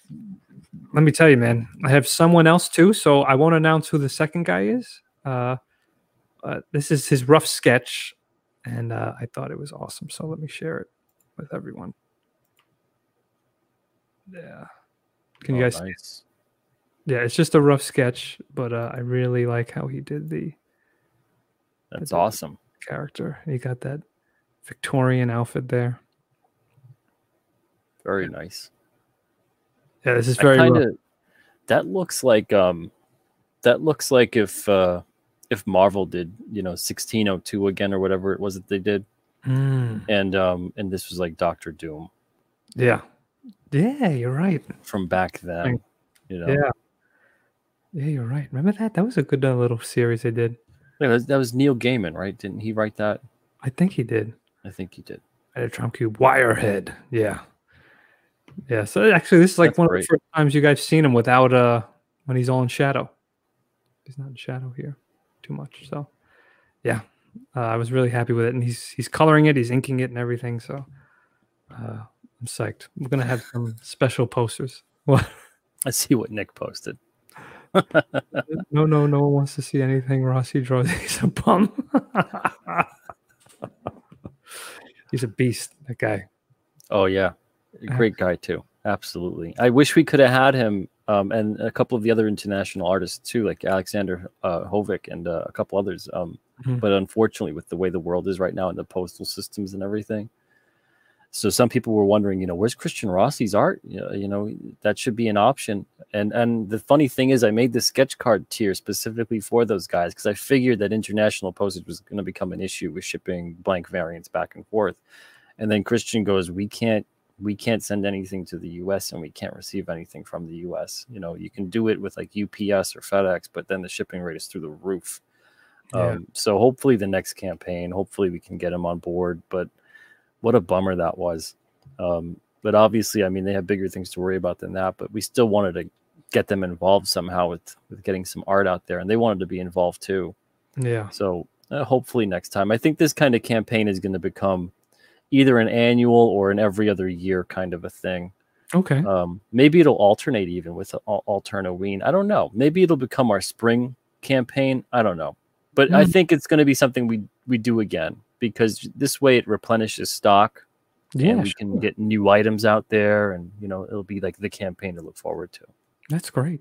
What do you think about uh I don't know, was this on your this was on your channel. Yeah, of, of course it was. Yeah. I was thinking about doing a crowdfunder for a novel or like a mass paperback one day. Oh yeah, yeah. I mean, you could do that. I think you could. Um, if you did it on a known quantity, like if you did it for Blood Realm, Mm, okay. Then I think uh, you'd have an easier time with it. Yeah. Whereas, because then you'd get a lot of the Blood Realm fans plus fans of fantasy and and, and you know Sure. dark horror that kind of thing. Uh, but I think you could do it. I think even if you went in blind and you just did your own thing, as long as you marketed it correctly, you Right. know that you didn't just you didn't just kind of couple it as a comic book, you know, thing or yeah. um, if you were as long as you were clear about it because if you put it out and said oh it's a trade paperback someone might assume that you mean it's just it's a trade like a comic Yeah. trade Right. um, so if you, you specify novel a written novel uh, and showed you know some excerpts and stuff like that i mean you Mm. even have the the unique ability to do something like what clive barker did where you have some illustrations in the book too that you did Yeah, That's what I was So- thinking about doing. Maybe just a couple in there. Yeah. You know. So yeah, I think that'd be cool. I always wanted to get that paperback on the newsprint, you know, something like that. oh yeah like on that pulp stock that yeah, Yeah. that's on those yeah yeah but I was like, I- do they I make think you those? could do Can it. you, how- can you? Oh yeah, yeah. Our old printer when we used to just do black and white, they specialized in that. So we used to use a printer for the the graphic novels. It was just a black and white, you know, one two color press, and it was pretty cheap to get them printed uh, because of that. So they specialized in doing mass market trade paperbacks. So they had all that pulpy paper stock, and they had like um the paper stock you use to on on coloring books. That's Mhm. not quite newsprint. It's not quite not quite construction paper, you know. Um, but they have all that. They still make that definitely. Oh, that would be really cool. Yeah. Yeah. I'm gonna think about that. That would be awesome. I'd like to try that. Well, we'll see. You know, right now it's like uncharted waters. And I want to see how this all goes with Wirehead and all that stuff. I'm psyched. And then eventually the, the Blood Realm one, maybe a year, year. What I would say, maybe two years, year and a half till. I mean, yeah, yeah. For wrap for everything. the Yeah, for the everything one. Yeah, I think um I know we've talked about too, maybe for 2021, your your next campaign, once you did Wirehead and everything else, uh, doing like a small kind of you Mm. know volume for the next issues, whatever is the next story arc of Blood Realm, and just kind of getting a chance to offer that to people too. So you could always do that. I think people would like that, you know. Yeah. Um, offer something exclusive with it, you know, just one thing, whatever. That's just for the campaign. I wanted to do a lot more of that with crowdfunding uh, this year, but this year went to hell. Right. I wanted to have, yeah, I wanted to have every month was like a pre-order campaign and treat it like it was our version of, of previews in a way, but it was just for Alterna and it was just to pre-order the books. And with the books too, you could also add on any of the previous issues you missed. Something Mhm. that always frustrated me about Diamond is that, you know, let's say someone doesn't discover the series till issue three or four, um, one, two, or three, maybe they're sold out and you can't get them anymore, either at the store or through the distributor, which was a lot of the time what we had happen. Yeah. Um, well, it was pretty much certain that they weren't going to get issue four then, even if they thought like, oh wow, you know, I just noticed it and it's interesting to me now because I missed out. Mm. Um, but on this kind of campaign, they could actually go in there and then add on those back issues.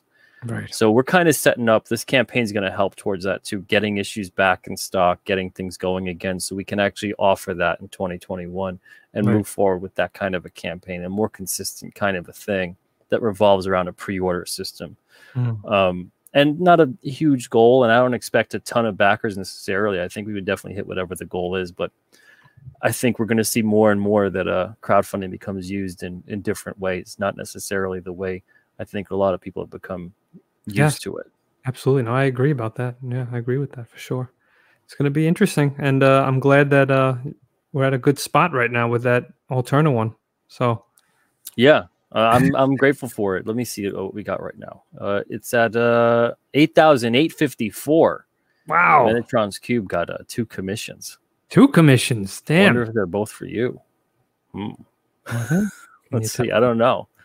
Uh, if Metatron's Cube, if you are still in the chat, are they both for Rob? Are those commissions both for him? Mm. I think uh, he must have went back in there and got the Blood Realm too. Awesome. That cover. So 116 backers on board. We're almost at 60%. Uh, today we could definitely hit 10,000, Oh yeah, which is yeah, on pace to fill the goal by by Sunday, Monday, around there, that's awesome. which is fantastic because then we could really all those stretch goals we can knock them out of the park, which is what I'd love to see. Oh yeah, great. All right. Well, oh, it says one is Frankie. Oh, okay. Oh, one is for Frankie. Nice. Ooh, good choice too. Good Oh, that's, choice. that's cool. Yeah, Frankie's killer. Oh yeah. Very versatile. Yeah, that's great. All right, I can't wait. I can't wait, man. Thank you so much, Metatron. I really appreciate it. It's gonna be great. Yeah, good stuff. All right. Well, I got some pages to do. Yep, I got to run out too. Yeah. So everyone, thank you so much for tuning in to uh, uh, this little chat here, this afternoon stream, and we'll catch you guys next time. Take care, everyone.